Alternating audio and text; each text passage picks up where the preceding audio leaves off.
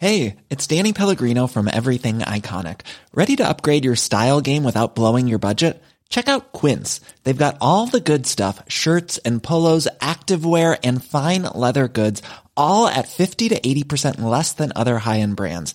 And the best part? They're all about safe, ethical and responsible manufacturing. Get that luxury vibe without the luxury price tag. Hit up quince.com slash upgrade for free shipping and 365 day returns on your next order. That's quince.com slash upgrade. Allô, allô, ici le Patate Club. Ah!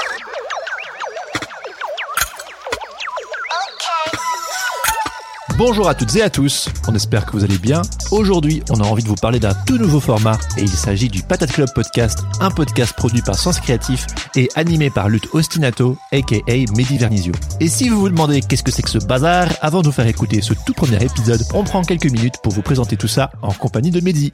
Bonjour, Mehdi. Salut Mehdi. Bonjour, bonjour. Eh ben merci hein, d'avoir répondu à notre appel. Alors Non. qui es-tu Mehdi? Alors moi je suis euh, enfin multicasquette, j'aime bien me Mais t'as une casquette là. Oui, déjà, donc voilà, donc déjà c'est bon. Euh, j'aime bien me considérer un peu comme multipotentialiste, c'est-à-dire que j'adore faire euh, de l'illustration, j'adore le dessin, mais je fais aussi euh, du montage, je cadre aussi pour euh, les émissions de Sens Créatif quand elles sont filmées. Et euh, Et t'es aussi vlogueur. Je suis aussi toi-même. vlogueur pour moi-même sur ma chaîne YouTube. Euh, J'adore ramener ma science et partager ce que je connais euh, et apprendre des choses. Et à côté de ça, bah maintenant je vais être euh, podcasteur. Trop trop cool. Trop bien. Bon alors, en parlant de podcast, c'est quoi le Patate Club Podcast? Alors le Patate Club Podcast, c'est super simple. C'est un peu le petit frère de Sens Créatif. Ah bah c'est bien résumé. Voilà. Voilà, C'est, c'est euh, super. euh, voilà. Alors, Allez, c'est- merci à tous. Alors petit frère pourquoi? Alors petit frère, pourquoi? Parce que euh, en fait, euh, Sens Créatif a ramené énormément de monde. Ça a formé une communauté et on s'est tous et toutes euh, regroupés sur Discord. Et au bout d'un moment, je crois que c'est grâce à Lucille Delas Rocas, on s'est autoproclamé patate. Oui. Ouais, c'est ça. Le Voilà. Patate Club Challenge, c'est elle qui l'a ça. inventé. C'était elle qui l'a un inventé. défi Bien joué. sur Instagram. C'est ça. Elle a la maternité du euh, Du nom. Du nom. Du voilà. Et du coup, on s'est tous appelés les patates, et du coup, c'est devenu un peu le, bah, le, le nom euh, s'est trouvé tout seul, c'est que c'est devenu le Patate Club en fait. Et euh, ce Patate Club, il est, il fourmille de gens, de, de créateurs et de créatrices venant de tous horizons et de tout niveau d'expérience, Qui ont plein de talents et plein de choses à dire. Exactement, qui ont plein de choses à dire. Et moi, en fait, comme je suis tout frais, puisque ça fait que depuis 2020 que je suis illustrateur freelance, je dessine depuis le lycée, donc ça fait un bon moment maintenant. Oui. Et il est bon. Hein. Merci beaucoup. Mais euh, voilà, du coup, comme je suis assez nouveau, il y a des choses que je connais pas. Euh, Il y a des choses que je subis comme tout le monde, comme euh, les déboires de l'URSSAF. Mais euh, sinon, euh, voilà, je suis relativement un mousse dans le dans le milieu. Donc du coup. Euh, Jérémy et Laurent, vous m'aviez proposé, euh, vous m'aviez demandé si ça m'intéressait de me lancer dans l'aventure du podcast. T'as une voix aussi super radiophonique, hein, faut Oui. le préciser. Et puis euh, en tant que vlogueur aussi, euh, tu fais ça super bien. Ah donc, bah merci euh, beaucoup. c'est- ouais, en ce moment, bon, ça reviendra.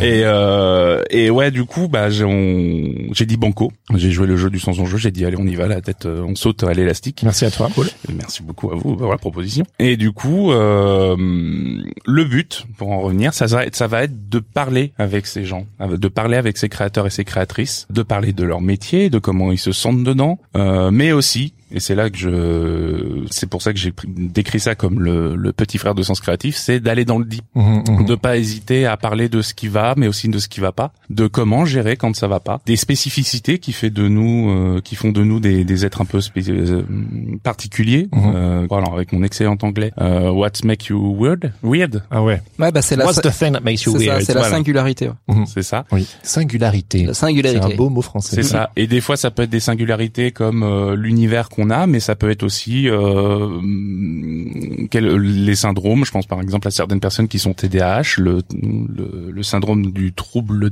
de l'attention et de l'hyperactivité, qui sont des choses très lourdes à porter ou pas en fonction des, syndromes, mais qui peuvent, qui sont intéressants et qui forcément jalonnent le parcours de l'illustrateur ou de l'illustratrice. Moi ça me rappelle le euh, slogan qu'il y a dans la ville de Portland.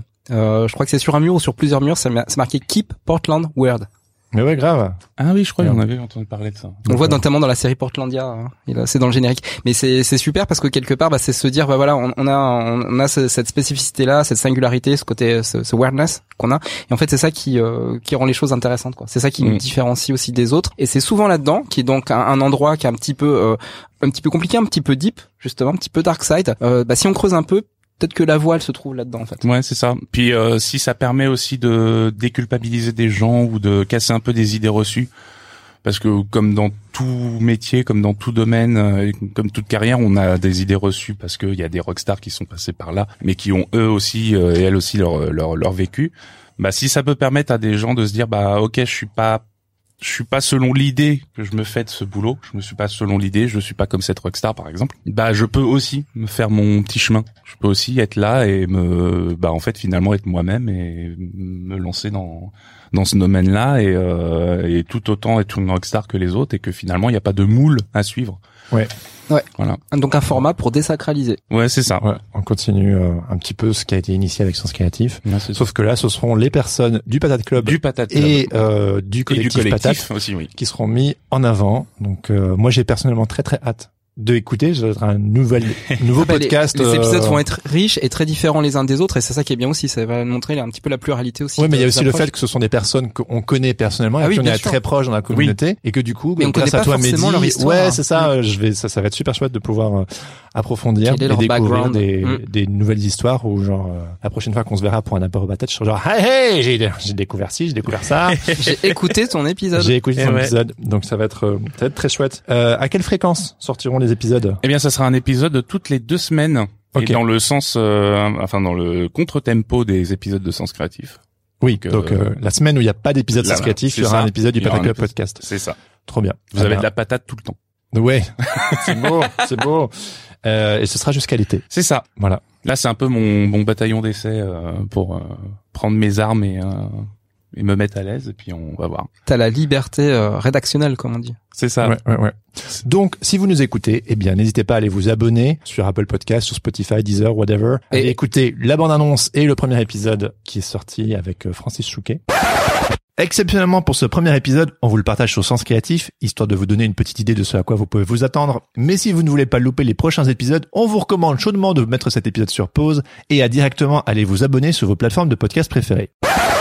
Et Mhm. du coup, pendant au moins six mois, il y aura la double ration d'épisodes euh, sur Grave. Sens En fait, il y aura dans le, Mm. le Sens Créatif Universe toutes les semaines, il y aura de quoi écouter. Ouais, carrément. C'est beau, hein Ah, c'est Voilà. super chouette. Ok. Mm.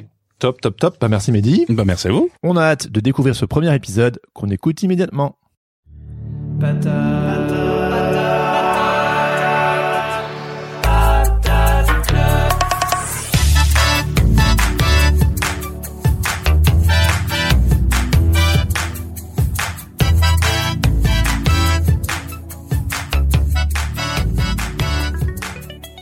Hello everybody, everybody, hello. Bonjour, bonsoir à tous et à toutes. C'est Lutostinato dans vos oreilles pour ce premier épisode du Patate Club Podcast. Le podcast qui parle de créativité, qui casse les idées reçues et te partage un bon moment. Je suis illustrateur freelance depuis bientôt deux ans maintenant et je suis ce que l'on pourrait appeler un newbie dans le métier. Je dessine depuis le lycée. L'école n'ayant pas toujours été mon fort et les relations sociales dans ce milieu, disons, un peu difficiles. Le dessin été donc pour moi un pivot fort et important qui changea tout le game.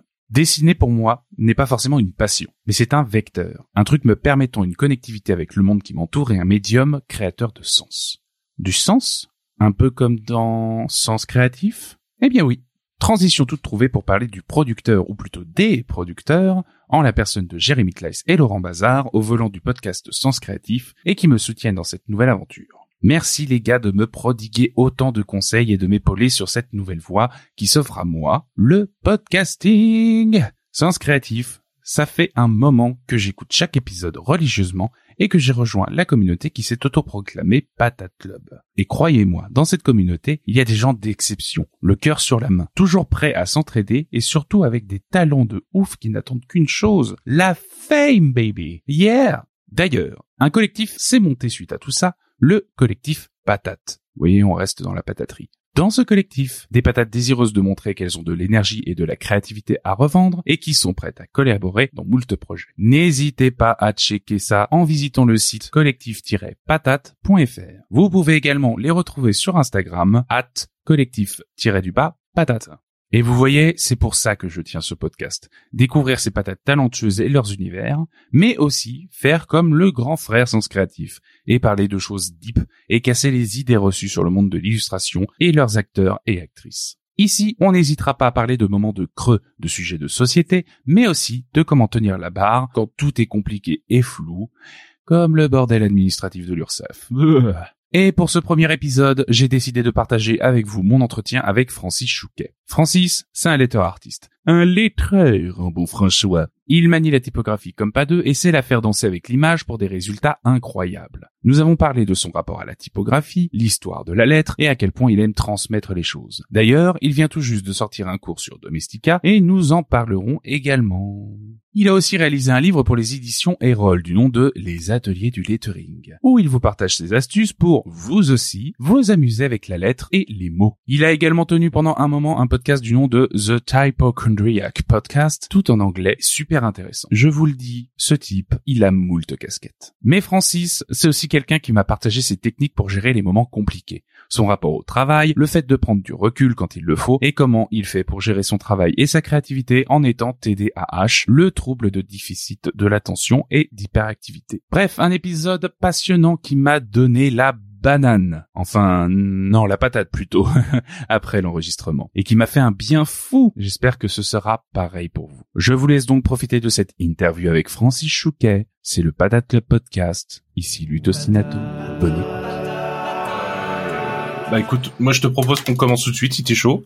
Ouais, ouais, ouais, c'est bon. C'est comme tu veux. Eh bah tu alors, tu eh bah alors C'est chef. Allez, c'est parti. Euh, salut tout le monde. Euh, je suis aujourd'hui avec euh, Francis Chouquet. Bah du coup, je vais te laisser un peu te présenter. Ouais, ouais, avec plaisir. Donc, euh, bonjour à tous. Je m'appelle Francis Chouquet. Je suis lettreur, enfin, ou lettering artiste, comme on veut, lettreur, typographe, et je fais un peu d'illustration, ouais, de temps en temps, mais pas beaucoup. Hmm. Euh, j'ai commencé, euh, donc je suis graphiste euh, depuis 2004. Euh, euh, j'ai fait beaucoup de web pendant presque dix ans. Je faisais des sites web. J'ai fait aussi un peu d'identité à travers des logos, des chartes graphiques. Et progressivement, je me suis intéressé à la lettre, notamment dans mes projets d'identité où je faisais des logos de plus en plus appuyés sur la lettre. Et donc, euh, de fil en aiguille, j'ai dessiné de plus en plus et je voulais passer de moins en moins de temps derrière un écran. Donc, je me suis mis à dessiner des lettres parce que je me sentais euh, confiant. C'était moins compliqué que de faire des personnages pour moi. Donc, j'ai Mhm. dessiné des lettres et euh, de plus en plus. Et puis, en 2015, euh, à la suite d'un workshop euh, à New York, j'ai décidé de d'en faire euh, mon métier parce que c'était vraiment euh, quelque chose qui me parlait et qui, qui faisait partie de moi. Donc, euh, je suis revenu, j'ai fait que ça. J'ai commencé avec des logos. Après, j'ai évolué un peu vers des euh, des euh, des illustrations typographiques, c'est des genre des trucs pour les t-shirts, des posters, des affiches, des choses comme ça. Et puis en 2018, euh, donc j'ai eu la chance de faire un livre euh, sur le lettering euh, chez Erol, euh, qui a été traduit aussi, enfin dont les droits ont été rachetés par un éditeur américain aussi. D'accord. Euh, euh, j'ai commencé à faire de la typo, donc j'ai pris des cours euh, à l'université de Bâle, là où j'habite en Suisse, et euh, donc j'ai fait euh, j'ai fait un semestre, euh, j'ai bossé sur une typo, j'en ai fait j'en ai j'en ai trois en vente actuellement, mais je bosse, je crois que j'ai neuf projets en cours de typo. Ah ouais, c'est pas mal. Euh, ouais, mais euh, comme j'ai euh, j'ai aussi un TDAH, donc un trouble du déficit de, de l'attention, bah tu vois, Ouais. bosser sur euh, le même projet pendant euh, très longtemps, c'est pas évident, donc j'en commence. Oui, j'imagine, ouais.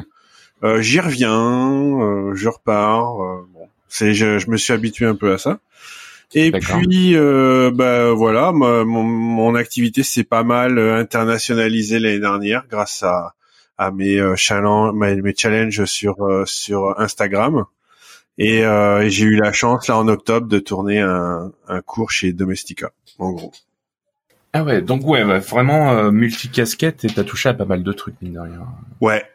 Ouais, j'ai touché pas mal de trucs et euh, et finalement, tu vois, des fois on se dit oh ça pourrait être mieux, mais quand je regarde tout ce que j'ai réussi à faire, je me dis que euh, je me dis que ouais, j'ai eu beaucoup de chance et que et qu'aujourd'hui euh, je peux un peu plus me, enfin j'ai beaucoup beaucoup trimé pendant 5-6 ans pour Ouais. notamment pour avoir suffisamment de revenus euh, et puis dans le lettrage t'as aussi un peu besoin de multiplier tes sources de revenus pour t'en sortir. Donc je, je fais je fais de la formation chez Pyramide aussi. euh, J'en ai fait, Mhm. fait pas mal de workshops par moi-même, plus le bouquin, plus le cours Domestica.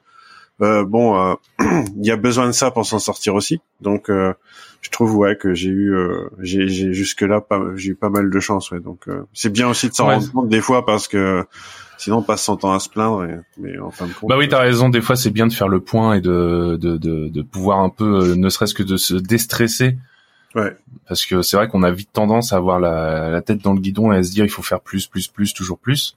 Ouais. Et euh, c'est c'est vrai que du coup, euh, faire un- ce petit exercice de recul, ça permet d'avoir un peu de, de zénitude euh, face à tout ce qu'on a fait. Et ça, c'est vrai que c'est plutôt pas mal. Ouais, puis on a aussi du- un côté, euh, je m'excuse, euh, je te coupe, Pas mais de j'ai tendance pas à beaucoup couper, alors. Peut-être couper dans, dans, tout court d'ailleurs. Euh, non, mais en fait, c'est très vrai ce que tu dis, et je pense que souvent on se dit, euh, tu sais, on est dans une société où c'est euh, le challenge perpétuel, il faut toujours Oui. faire plus. Mm, mm. Euh, en plus, on a des professions souvent où faut communiquer sur les réseaux sociaux, donc faut euh, il y a ce fameux euh, show up, donc faut être présent tout le temps, faut être, faut pas qu'on t'oublie, faut, enfin c'est euh, c'est très dur, je trouve. Et et je vois là 2021, j'ai fait une grosse grosse année. Et et à la fin de l'année, je me suis dit mais faut que je ralentisse un peu parce que j'ai fait tellement. Et c'est là où j'ai fait un peu ce j'ai eu un peu ce recul et ce regard sur ce que j'ai fait en me disant bah c'est tu peux tu peux lâcher du lest là en 2022 t'as as fait tellement depuis Oui. que depuis que tu t'es mis au lettrage que c'est bon quoi c'est c'est tu peux tu peux relâcher un peu euh, euh, le truc quoi donc euh, ouais ouais c'est très important Ouais, c'est vrai qu'il y a, il y a vite tendance à se, à se surcharger. euh. Mais du coup, euh, euh, comment t'arrives à gérer euh, ces périodes de, de relâchement? Parce que est-ce que est-ce que c'est arrivé euh, Comment dire Est-ce que cette période de relâchement c'est arrivé par ton choix ou est-ce que c'est un passage à vide comme ça peut arriver des fois euh, chez les créateurs et les créatrices? Alors euh, c'est euh, là c'est un choix en fait euh, Ouais. Euh, j'ai pas, j'ai jamais vraiment de problème de de, de projet ou de travail. Euh, déjà parce que bon, je fais ty- si je bosse sur mes, mes typos, mes polices, bon, c'est c'est moi qui bosse dessus, donc c'est moi qui peux les gérer comme je veux. Et les projets clients, généralement, c'est un flow. Assez, j'ai la chance que ça soit un flow assez continu. Donc Mhm. généralement, j'ai pas de période de de de, de mou. Donc en fait, c'est moi qui décide. J'ai déjà décidé l'année dernière. J'ai fait une six mois en 2021 qui étaient très très gros et qui m'ont vraiment épuisé. Euh, j'étais vraiment en juin. J'ai commencé le mois de juin. J'arrivais pas à me lever le matin. J'étais, enfin, j'avais vraiment. Euh... Bon après, on utilise le mot burn-out à, à tout bout de chandelle, mais vraiment Oui, un, gros, un peu, un ouais. gros épuisement et puis avoir l'impression d'avoir vraiment donné sans faire très attention. J'ai tendance à faire ça, c'est-à-dire que je donne, je donne, je donne, je donne, et c'est à un moment donné où mon corps se dit euh, pouf, euh, faut arrêter. Donc euh, je me suis dit ben ben je prends juillet août euh, et, euh, et je bosse pas pendant juillet août. Donc là tu vois j'ai déjà fait une pause. Euh. Je les ai passés euh, ailleurs, même pas à la maison, euh, à gauche à droite. On a fait euh, la Vendée chez mes parents, le Danemark. On a fait euh, on a fait quelques trucs avec les enfants et tout ça.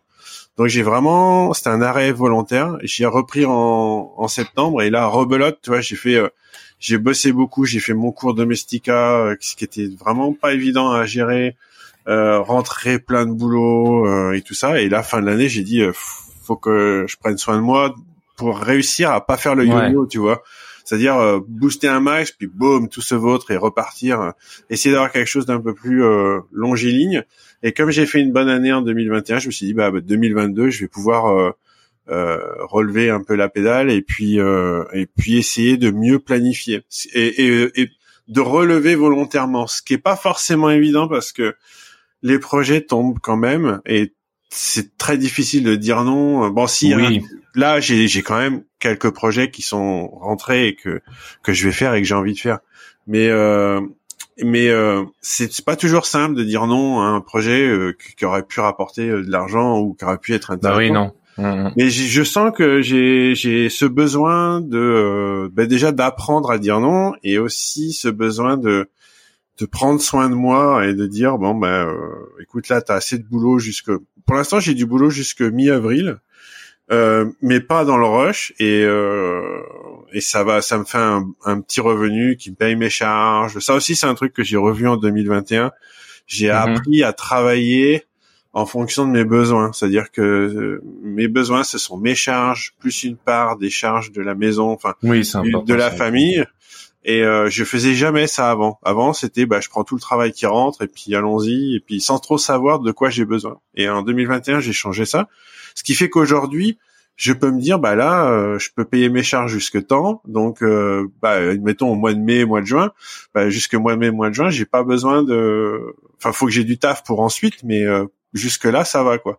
Donc du coup, ça me permet de relâcher un peu et de et de c'est ça qui m'aide en fait. C'est-à-dire que j'ai, euh, cette cette relation à- avec l'argent, c'est quelque chose qui me qui me permet de, de bien relativiser sur euh, sur euh, Ouais, tu, ce que je dois faire ou pas quoi.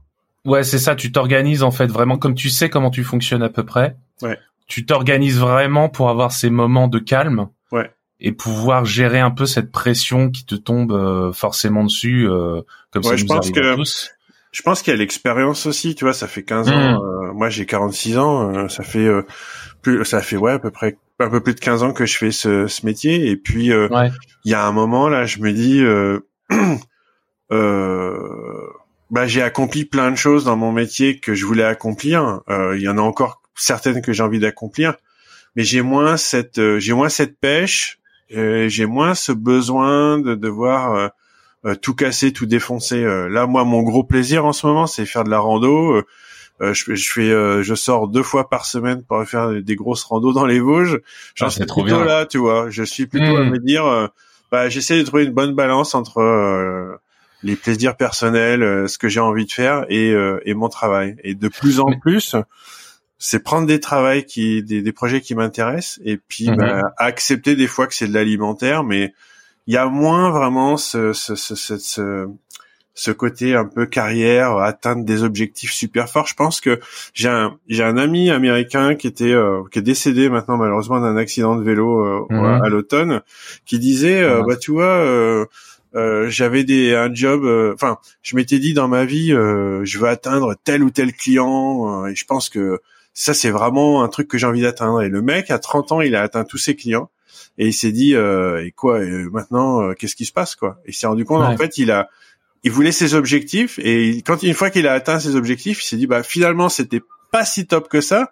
Et en plus qu'est-ce que je fais maintenant quoi? Et euh, donc c'est euh, c'est ça un peu, c'est te dire bah moi aujourd'hui je, je ressens plus ce besoin, j'ai plus la niaque comme avant pour pour aller chercher euh, la gloire ou le, le succès et plutôt me dire bah si j'arrive à avoir une balance euh, pas trop mal entre la vie perso et ce que j'ai envie de faire personnellement et la vie pro bah ça me ça me convient quoi.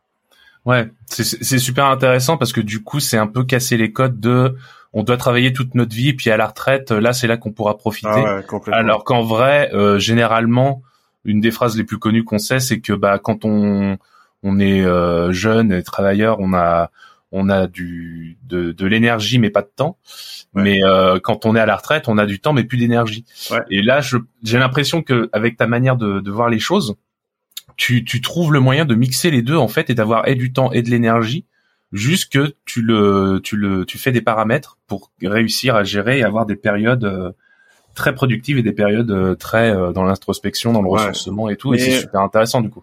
Mais c'est pas évident parce que bon moi les Oui, j'imagine. j'ai pas reçu non plus une éducation euh, tu vois c'est plutôt une éducation où le travail euh, est euh, est important donc euh, moi j'ai tendance quand même toujours à culpabiliser euh, quand je suis au milieu de nulle part euh, là hier j'étais euh, sur un sommet dans les Vosges avec une vue sur les Alpes je me suis dit mais j'ai vraiment énormément de chance et de Mm. l'autre côté je rentre et je me dis bon allez euh, il est 14 heures faut que je me mette au boulot et euh, tu vois c'est pas encore euh, euh, accepte, je, je, je l'accepte pas encore complètement, mais je le fais et je me dis, au fur et à mesure, ça, ça, ça prend forme et, euh, et j'en ai, enfin, j'en ai besoin. C'est un travail euh, Oui. de, de longue haleine un peu aussi.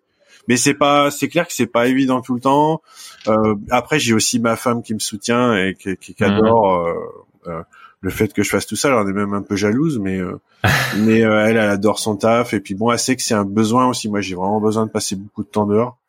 Donc Ouais. euh, c'est ouais, c'est vraiment un équilibre euh, au fur et à mesure euh, euh, que les années passent quoi. Et euh, j'ai moi j'ai vraiment pu cette euh, ce besoin de, de, de me prouver à moi-même ou, ou de prouver aux autres. Il y a ça, c'est c'est quelque chose qui, qui revient souvent sur les médias sociaux. C'est, tu vois, j'ai euh, j'ai eu un mois là où j'avais pas de téléphone parce que mon téléphone était en rade. Ouais. Et, euh, et quand je suis revenu, j'avais, euh, je suis retourné sur Instagram et puis euh, j'ai vu, euh, j'ai vu un mec qui poste une nouvelle police, euh, un autre qui a, qui a posté une, une nouvelle illustration typo ou un truc comme ça. Et puis t'as ce sentiment de dire, euh, euh, putain, ça fout un stress quand même tout ça parce que tu dis les autres ils avancent, toi t'avances pas. euh, Mmh, je connais bien ce sentiment-là, ouais. Mmh. tu vois, et, et c'est et c'est parce que on est toujours connecté à ce truc tout le temps. Finalement, pendant un mois, j'étais pas connecté, j'ai pas eu ce sentiment, tu vois. J'étais avec moi-même, euh, je faisais les trucs pour moi ou je les faisais pas, mais j'avais pas Ouais. cette pression euh, euh, du, du, du, du, du- des réseaux fameux- sociaux pour toujours être présent. euh, C'est euh, ouais. Euh, ouais, donc du coup, t'as pas ce, ce qu'on appelle le FOMO, le fear of missing out. euh. Euh, C'est-à-dire que je l'ai dès que je reviens dessus, tu vois. Oui, voilà, c'est ça. C'est, un automatisme en fait euh, dû à ces réseaux, quoi. Mm. Ouais. Donc tu te dis, euh, oh putain, euh, eux ils sont en train de. En fait, en fait, c'est c'est pour ça que c'est important de se rendre compte aussi de ce qu'on accomplit parce que là, la- l'année passée, j'ai fait ce cours sur Domestika. C'était vraiment un truc que Mhm. je voulais faire. Je suis content de ce que j'ai fait. C'est un gros accomplissement. Euh, et euh, il faut capitaliser un peu là-dessus aussi, pas toujours regarder ce que les autres font et que dire bah euh, on- enfin les succès il faut savoir euh, les, les les enfin les accepter. Ça peut paraître con de dire ça mais c'est important de les de capitaliser dessus de se dire bah voilà j'ai fait des choses euh, je fais j'avance moi Mm. aussi tu vois. Peut-être euh, Puis savoir qu'ils existent aussi, tout bêtement. mais ouais exactement. Donc c'est c'est c'est vraiment euh, euh, important. Mais euh, mais ouais c'est euh, je pense qu'il y a une sorte de détachement aussi tu vois quand je suis dehors et que je suis parti toute la journée ben je suis pas à la maison en train de checker euh, toutes les demi-heures euh, Instagram ou Twitter et euh, et je j'en vis beaucoup mieux quoi Ouais, c'est, c'est beaucoup plus intéressant et c'est sûr que du coup, tu prends beaucoup plus soin de toi de cette manière-là, je pense. euh, ouais ouais complètement c'est, clair. Mais du coup, est-ce que, est-ce que ce genre de truc, tu m'as dit que tu étais TDA, c'est ça? Donc c'est trouble TDAH, déficit ouais. de l'attention? Ouais, c'est ça. ouais c'est déficit trouble du déficit de l'attention et hyperactivité que j'ai découvert grâce à Sens Créatif d'ailleurs Ah, intéressant. Raconte-nous ça. Eh ben en fait, euh, euh, il y avait, euh, il y a eu euh, une invitée, c'était, euh, je crois que c'est Chloé Romangas qu'elle s'appelle. Mhm. Je, suis, je suis pas sûr à 100% du nom de famille, qui a, euh, bah, qui a, euh, qui avait fait un blog sur la, euh, sur les, euh, la précocité, tu sais, les, les, les enfants précoces. Mhm. Et j'ai lu son livre où elle, euh, donc moi j'avais un copain là, Thibaut Chaventon, euh, qui, qui avait lu son son livre et qui trouvait qu'il y avait pas mal de, de relations avec ce qu'il avait vécu dans son enfance. Donc moi je l'ai lu, euh, je l'ai lu et a parlé pas mal de de, de de l'attention, de la concentration et de choses comme ça. Et on a eu une discussion sur le le WhatsApp le, de, de de, du Patate Club euh, à un moment donné. Oui. Et elle Mhm. avait dit mais tu devrais regarder euh, TDAH et tout. Et j'ai regardé et c'était euh, c'était assez euh, euh, effrayant, j'ai envie de dire. Sur 20 20 questions, j'en avais 17 qui étaient dans le rouge, donc euh, je me suis dit merde quoi, c'est euh, c'est euh, bah, c'est moi. Et du coup, je me Ouais. suis je me suis renseigné, j'ai fait euh, j'en ai parlé avec mon médecin. Alors j'ai pas consulté de, de psychologue ou de psychiatre, pas encore en tout cas. Mais par Mhm. contre, euh, j'avais déjà fait dans ma jeunesse une une thérapie comportementale et euh, en fait là ça fonctionne de la même manière, c'est apprendre à changer tes comportements.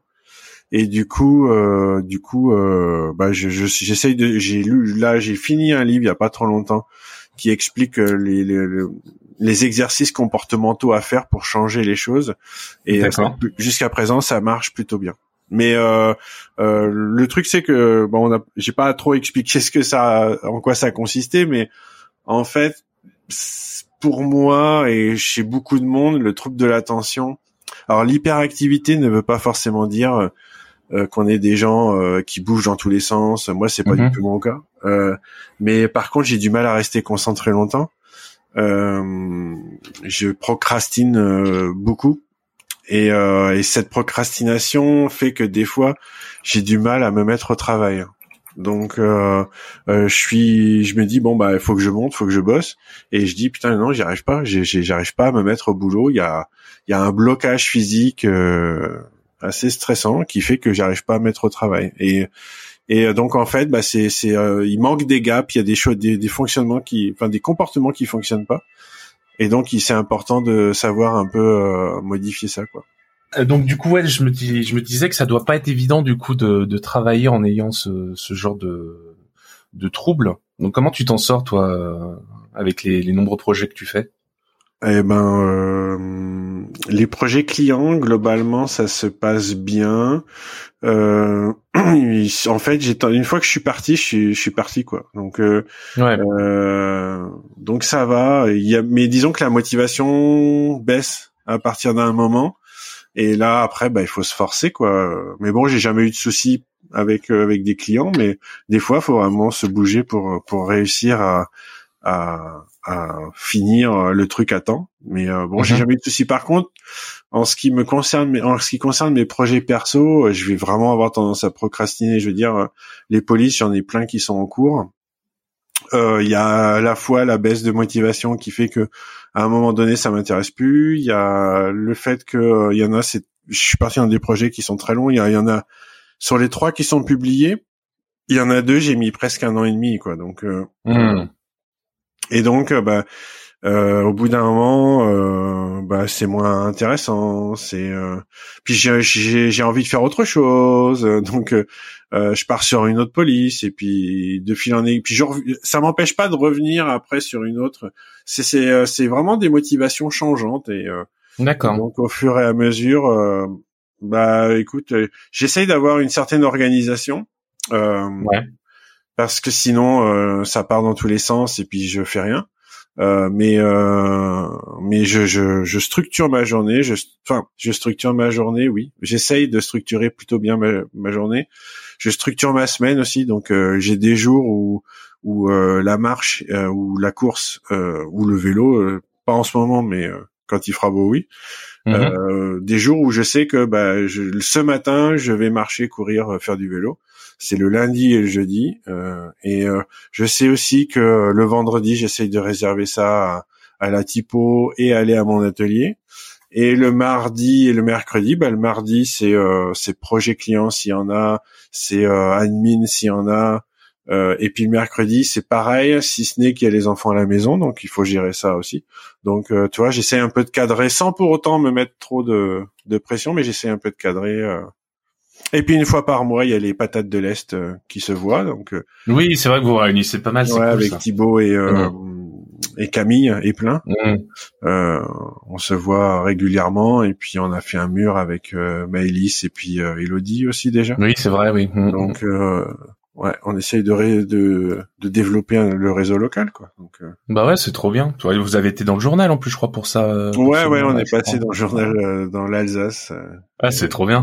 ouais, ouais, super chouette. C'était des super projets et puis on, on a pas mal de choses en commun, donc c'est c'est chouette. On peut parler de de tout ça.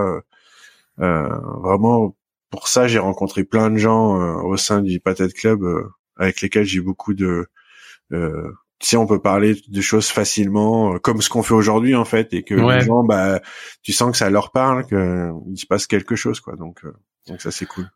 Bah ouais, c'est ça qui est c'est ça qui est super sympa avec ce collectif. euh, c'est c'est c'est vraiment euh, centraliser les, les les passions et euh, les différentes humanités et puis euh, et puis pouvoir juste tout bêtement euh, parler tranquillement sans pression de tout, euh, de rien, de créer ensemble, d'avancer ensemble euh, ou de juste euh, boire euh, des bières en soirée. Enfin voilà, c'est pas c'est ça qui est Ouais, trop bien. ça fait du bien. Ça fait du bien ça. globalement. hein. C'est Ouais, juste donc, quoi qu'on ouais. fasse, quoi qu'on fasse, finalement, on s'en fout. Quoi. On passe du temps ensemble et euh, ça fait du bien. Nous, euh, ça Bah ouais, arrive c'est ça. là, tu vois, ça fait deux fois avec Camille, euh, on est allé, on est allé faire de la rando. Euh, on fait, on s'est fait un resto il y a pas trop longtemps avec Thibaut aussi. Et puis, bah voilà, on, refait le monde. Mais juste, juste être ensemble, c'est c'est déjà positif, quoi. Donc, euh, Ouais, ouais, donc ça, c'est vraiment quelque chose que je trouve qu'il faut. J'aimerais bien développer un, un peu plus, quoi.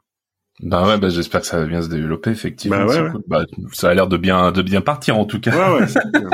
C'est super. Et du coup, euh, alors on va revenir un peu sur ce sur euh, sur ce que tu fais, donc sur Ouais. euh, lettering artiste. Euh, D'où ça devient cette passion du coup de la lettre? Euh, je pense que bah, la typo c'est quelque chose qui est important dans le graphisme. Euh, Mhm. Pour moi, c'est limite ce qu'il y a de plus important. Euh, et euh, bah, j'ai euh, j'ai j'ai j'ai commencé euh, quand j'ai commencé à travailler que je faisais un peu d'identité ou même du web. Euh, J'apportais vraiment beaucoup d'importance à ce que le design soit épuré. J'aime j'ai toujours aimé ce qui était assez minimaliste donc euh, j'aime bien le côté euh, design enfin moins maintenant mais euh, au début c'était j'aimais bien le design suisse euh, euh, l'utilisation de, de, de polices euh, grotesques euh, des Helvetica ou des choses comme ça et euh, et l'importance de la, la, enfin, la place de la, la, la, la lettre a toujours été important. Pour moi il y a un, il y a un message à faire passer tu vois il y a quelque chose derrière. Oui. Toujours euh, ça m'a toujours passionné. Et puis euh, de fil en aiguille, euh, bah, j'ai acheté des bouquins sur le sujet, donc soit pour travailler la la typo euh, euh, dans le web ou dans les identités, et puis après c'était euh, euh, des livres sur l'histoire de la, la typo, les, les alphabets commencent à évoluer, euh, euh, plein de choses à gauche à droite, et, euh, et je me Mhm. suis mis à dessiner mes lettres et je me suis bien, enfin, je me suis très vite rendu compte que que j'adorais faire ça quoi. Donc de fil en aiguille, euh, euh, il y avait à la fois ce besoin de dessiner et puis cette sensation que je me débrouillais pas trop mal euh, avec les lettres. Donc euh, j'ai toujours eu ce besoin de dessiner beaucoup. Je le faisais beaucoup quand j'étais gamin. Et Ouais. avec le web et les technologies, bah, j'ai un peu perdu ça. Enfin, ce qui est, ce qui peut paraître assez euh, fou, c'est, enfin, pour moi aujourd'hui, qui dessine quasiment tous les jours, c'est que entre, allez, on va dire 2004 et euh, 2012 à peu près, euh, j'ai, pas dessiné une seule fois, quoi. Donc, euh, euh, et, en- et je te dis, hein, j'avais même pas de crayon, même pas de calepin, rien. Et que 2012, Mm. j'ai commencé à faire des projets d'identité. Et je, là, je me suis mis à faire euh, euh, des petits pictos, euh, commencer à faire quelques lettres et des choses comme ça. Euh, mais euh, avant, euh, j'avais plus touché un crayon euh, pendant huit ans, quoi. Donc, euh, euh, c'est c'est euh, c'est vraiment quelque chose dont j'avais besoin. Et comme je dis, je me suis rendu compte que les lettres, ça passait plutôt bien. Donc, euh, je suis parti là-dedans, quoi. Bah surtout qu'en plus la, la typo, quand on commence à s'intéresser un petit peu euh, euh, aux histoires des différentes typos qui sont un peu les stars, euh, je pense euh, par exemple à la Gotham, euh, comme tu disais Ouais. aussi à la Grotesque ou à la Helvetica, c'est c'est c'est vraiment tout un pan de, du graphisme et de la communication visuelle qui est super intéressante à à se renseigner dessus, qui ont toujours plein d'histoires à raconter. Et, euh, je comprends tout à fait pourquoi tu aimes bien.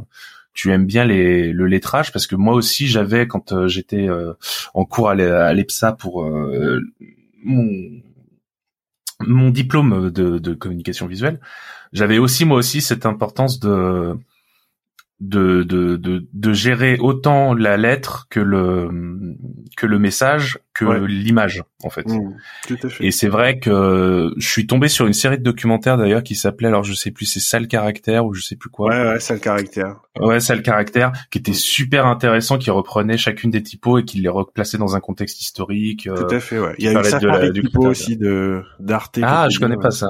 Ah, Ouais. faut que je me renseigne dessus du coup. Et euh, et euh, c'est super intéressant. Du coup, quand tu commences à mettre le nez dedans, si ça t'intéresse, euh, je comprends tout à fait. Bah moi j'ai deux, grands- deux bibliothèques remplies de bouquins sur la lettre, Ah ouais. euh, bah, au grand malheur de ma femme. Euh, et euh, le truc c'est que bah tu vois, j'ai regardé là il y a en fait chaque période de l'art, chaque période de l'histoire, mais notamment dans le graphisme, euh, des choses comme ça, la, la la lettre non seulement a une place, mais a une personnalité. Donc euh, Mhm. euh, moi, j'ai regardé, j'ai acheté euh, des gros bouquins de chez Taschen qui qui qui, qui, euh, qui sont sur l'histoire du, du, du graphisme. Donc euh, de 1800, euh, je sais pas, 1850, 1870 euh, jusqu'à nos jours. Et tu Ouais. vois en fonction des périodes, des lieux, euh, des courants artistiques, euh, des choses comme ça, tu vois euh, bah, des lettres différentes qui passent, euh, des messages aussi différents. Et euh, et en fait, on se rend compte que bah, c'est un peu, par exemple, pour, pour prendre un exemple tout bête, euh, c'est comme ça que j'ai appris que euh, les euh, le lettrage psychédélique des années 70 était très euh, inspiré de de, de l'art déco, de, de- des lettres art déco des années 20. Et Oui. que finalement, même dans l'illustration, il y avait beaucoup de choses qui étaient reprises avec des couleurs beaucoup plus euh, flashy.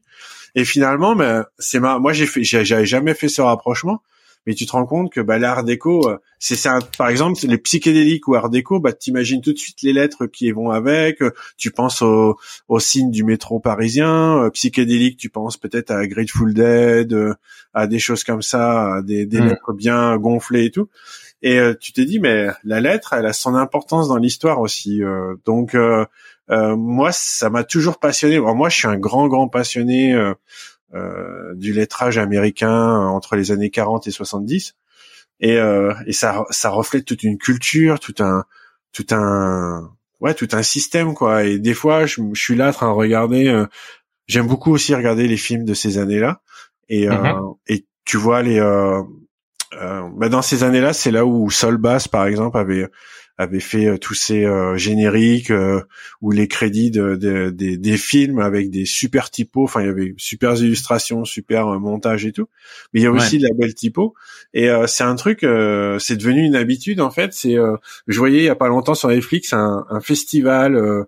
Euh, une sorte de Woodstock Black qui était qui avait qui a été fait quelques mois avant le Woodstock dans Harlem ou dans le Bronx, je sais plus si je me trompe pas. Et donc euh, que des artistes noirs, que du public noir, un truc de folie, c'est super beau, faut le voir. Euh, c'est sur Netflix, je sais plus le nom, mais faut faut regarder. Et en fait, euh, le la scène est avec une sorte de pattern mid-century que j'adore et un gros lettrage bien bien comment dire, c'est c'est imparfait, c'est c'est c'est euh, c'est ça colle super bien avec euh, avec le, euh, le le film, la musique, le quartier et tout ça. Et je me suis dit mais l'impact de, ce genre de choses, c'est vraiment phénoménal. Et je trouve que euh, ça pour ça, les Américains, bon, nous on a fait d'autres choses fantastiques en Europe aussi, mais c'était quelque chose qui m'a que j'aime beaucoup, les, notamment les, les affiches de films des années, de ces années-là. le, le, lettrage est toujours euh, toujours énorme, quoi. Donc euh, ouais. Euh, c'est c'est ouais, j'attache vraiment une importance. Enfin, il y a un amour de la lettre que que que j'adore. Quoi. Et du coup, comment tu comment tu abordes un projet typo du coup? Bah c'est bah en fait euh, la première phase pour moi c'est toujours euh, l'expérimentation donc euh, mhm. j'expérimente sur Instagram quand j'ai besoin. Donc je fais ce, ce, challenge chaque année de 100 jours dans lequel je me dis allez, je me prends un sujet et puis et puis un jour je me dis bah je vais bah l'année dernière, dernière notamment, je me suis dit j'ai envie de faire de plus en plus de choses un peu déstructurées, imparfaite parce que pour moi c'est vachement important. Euh, tu sais, enfin, on revient un peu aux médias sociaux, mais il y a toujours cette, cette idée de perfection, de toujours faire les trucs nickel et tout. Et moi, j'avais vraiment envie euh, de déstructurer un peu tout ça, de bosser un peu comme ils le faisaient dans les années 50-60, où t'avais pas cette police euh, derrière qui disait oui, mais là, euh, il y a un peu trop d'espace, un peu trop de ceci, un peu trop de ça. Bon, c'est ça fait partie des bases et c'est les cours que j'enseigne. Mais euh, je veux dire, on a déstructuré, donné de l'humanité aux lettres et des choses comme ça. Et, euh, et je fais, je, je pars, euh, voilà. En ce moment, j'ai envie de faire ça. Pouf, je fais 100 jours là-dessus.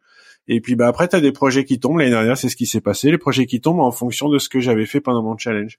Et donc, bah là, soit les gens ils savent ce qu'ils veulent et, euh, et donc ça va très vite, soit ils savent pas trop ce qu'ils veulent, mais moi je reste dans mon style, c'est-à-dire que je j'ai dit d'entrée de jeu, bah moi je fais plutôt de, la typo rétro euh, dans ce style-là et tout, donc euh, je répondrai à la demande dans mon style et 90% du temps c'est c'est ce pourquoi les gens viennent me chercher, donc ça se passe ça se passe super bien et je me sens libre un peu de créer et et d'apporter ma patte. Et, euh, mhm. et, euh, et, voilà, la plupart du temps, euh, c'est les, les, gens sont, sont, sont contents. Et dans la dans ma création de police, bah c'est c'est ce que je fais aussi, c'est-à-dire que j'ai une idée des fois, c'est même un lettrage. Ça commence par un lettrage et je me dis ah ça pourrait être sympa en police. Alors moi j'aime bien les lettres enchevêtrées, des trucs comme ça, donc c'est un peu complexe à mettre en place. Mais c'est des trucs que j'aime bien, donc j'ai essayé avec le temps euh, d'affirmer mon style, euh, ma manière d'aborder euh, la lettre pour en faire quelque chose qui m'est propre et que ce soit à la fois dans le lettrage ou dans dans dans la la typo plus générale et bah je fais en sorte aussi que les clients viennent me voir pour pour ce genre de choses. Donc, pour ça, ouais. Mmh. c'est c'est ça prend du temps, ça, mais au fur et à mesure, voilà, je me sens à l'aise avec avec une période du graphisme, je me sens à l'aise avec des, des, styles et donc je, je je reste un peu là-dedans, je fais un peu évoluer et et, et je trouve je trouve un certain public qui, qui aime ça donc donc voilà je Ouais, je vois ça sur ta, ta page Instagram. Là, c'est l'avantage. Je, je, peux regarder en même temps. C'est que du coup, euh, tu, tu, c'est donc du coup le 100 euh, Days of Type, c'est ça, ça ouais. Où tu régulièrement chaque jour le, tu, tu, tu, tu expérimentes et tu testes du coup tes typos. Et du coup, c'est marrant parce que tu, tu disais que tu dessines pas tant que ça en illustration. Et euh, moi personnellement, je trouve que quand on travaille le, quand on est lettering artiste, quelque part, bah et je vois par rapport à ce que tu produis sur ta sur ta page Instagram, ouais. c'est que bah, finalement le dessin c'est aussi le, le, je me suis vendu tout seul la mèche mais euh, euh le, la typo c'est aussi le trait c'est aussi le dessin ouais. et finalement ces petites expérimentations moi je les vois un peu comme des, des petites illustrations parce que tu tu tu t'amuses avec les mots tu t'amuses avec les formes ouais tout à fait euh, ouais. t'as vraiment ce, ce truc là où je vois par exemple Montaigne euh, Harkolings ouais. euh, où vraiment tu t'amuses euh, à placer tes lettres et euh, pour décrire un peu euh, vocalement ce que c'est, c'est c'est vraiment donc cette phrase Mountains are callings euh, avec cette typo très forte et très présente et en fait la, tu illustres la montagne par l'absence de montagne, c'est-à-dire que par l'interlignage ouais. de, de, de, de, ces de, de, de, de ces mots de ces phrases, de cette phrase, pardon, tu, tu, tu, tu suggères et je trouve que c'est très illustratif justement euh, et c'est ça qui est intéressant. Bah c'est euh, c'est par ce biais en fait que j'ai abordé l'illustration. Ouais. Euh, c'est euh, c'est par la déformation des lettres, hein. c'est par euh, mettre un sujet visuel autour d'une lettre. dans dans mes dans mes workshops, je je je fais des exercices de, de calligramme et les calligrammes c'est c'est utiliser les lettres euh, pour en faire des formes. Donc, euh, mhm. par exemple, tu peux avoir euh, une ampoule et puis mettre une. En fait, la phrase va être en forme d'ampoule, tu vois. Donc, j'ai aborde beaucoup la lettre, l'illustration de manière détournée. Et et là, les derniers mois, je me suis mis à faire quelques vraies illustrations. Et ce qui est assez marrant, c'est que le retour des gens est de dire que que ben on reconnaît euh, mon style, euh, comment dire, dans autre chose que le dessin de lettres. Et donc finalement, je trouve que c'est vraiment le dessin de lettres qui m'a permis euh, d'aborder d'autres d'autres sujets que que la lettre elle-même, quoi. Donc c'est c'est c'est ouais ouais il y a il y a c'est c'est à la fois un travail assez euh, technique, mais euh, aussi, euh, moi j'aime ce côté, comme tu dis, bah, le message à travers la lettre a une, un aspect visuel qui est autre que la lettre d'une certaine manière, soit volontairement ou soit involontairement, quoi. Ouais, non, bah, c'est super intéressant. Puis, puis ouais, tu, comme tu dis, ça te, ça te crée vraiment une patte et on le sent on le sent à travers toutes tes créations que je, je suis en train de regarder euh, en même temps qu'on se parle. Mhm. Et, euh, et du coup, tu me, tu m'as dit que tu avais fait un livre du coup? Ouais. Sur, euh, sur. Euh, alors, je crois que ça s'appelle les ateliers du lettering, c'est ça? Voilà, c'est ça. C'était un, un livre euh, commandité par euh, Erol, les éditions ouais. Erol, qui m'ont contacté en 2017, quelque chose comme ça, pour écrire un livre euh, je dis 2017 parce que je crois qu'il est sorti. Je sais plus quand il est sorti. Enfin, je suis un peu paumé là avec les années Covid. Euh, ouais, oui, ça, ça, ça et fait un bordel. Puis, ouais. Il m'a fallu un an et demi pour le faire, donc euh, je sais plus exactement quand ils m'ont contacté. Mais ouais, c'était un gros gros projet. Encore là, TDAH, euh, fait des siennes les baisses de motivation, euh, se remettre dans le bain, euh, être content de son travail. euh, Enfin, c'est ça n'a pas toujours été simple, mais euh, Ouais. mais euh, le bouquin est sorti, il a été, euh, il marche bien, il a des bonnes notes. Euh, et euh, Erol est content et a été content quand quand je l'ai fini. Enfin, je- le soutien est là, donc euh, je suis euh, je suis content de l'avoir fait quoi. C'était euh, c'était euh, et c'est toujours quelque chose que je le voulais utile, tu vois. En fait, Ouais. ce qui m'a ce qui m'a un peu euh, euh, comment dire chagriné au début, c'était que de se dire bah j'aurais voulu faire un beau bouquin, un truc que, que j'aurais gérer de A à Z. Mais rien, j'ai mis un an et demi rien que pour le contenu déjà. Et Mhm. puis euh, Deuxio, je voulais quelque chose de, de très pratique avec des exercices, avec euh, tu vois un suivi pour que les gens puissent l'utiliser, euh, qu'ils peuvent, qu'ils puissent l'emmener partout. Le but du jeu, c'était pas de faire des belles lettres et que euh, on le feuillette une fois de temps en temps. C'était vraiment que tu le prennes, que tu l'ouvres, que tu euh, tu regardes chaque page, que tu tu mettes des notes et des choses comme ça. Et euh, mais je savais pas comment les gens euh, ils euh, ils l'accueilleraient et euh, et j'ai jamais eu de, de mauvais retours donc euh, je suis content que que ça plaise et, et finalement on, des fois on met peut-être là-bas un peu trop enfin je sais pas j'ai Ah euh, ouais, ouais. Ça, je, je- je suis content euh, là encore je suis content que que que ça marche bien donc euh, ils ont on, on- je crois qu'on en a vendu euh, 4000 exemplaires Ah ils ont lancé une réimpression et euh, et voilà pour l'instant. Enfin, 4000 exemplaires en France. En, en- le reste, en la version US, j'ai pas trop de nouvelles là depuis le Covid. Donc euh. Ah, il y a une traduction du coup, cool. Ouais, ouais, c'était. euh, bah en fait, Erol a vendu les droits à un éditeur américain euh, dans la foulée. Ouais. quoi. Et euh, ils ont fait un super bon boulot à ce niveau-là. Et euh, et puis bah du coup voilà, c'est euh, c'est euh, c'est surtout une relation entre l'éditeur français et l'éditeur américain. Ouais. Moi, je touche juste les royalties, mais le reste, normalement, c'est c'est c'est l'éditeur qui qui gère. Quoi. Qui gère tout, ouais. Mm.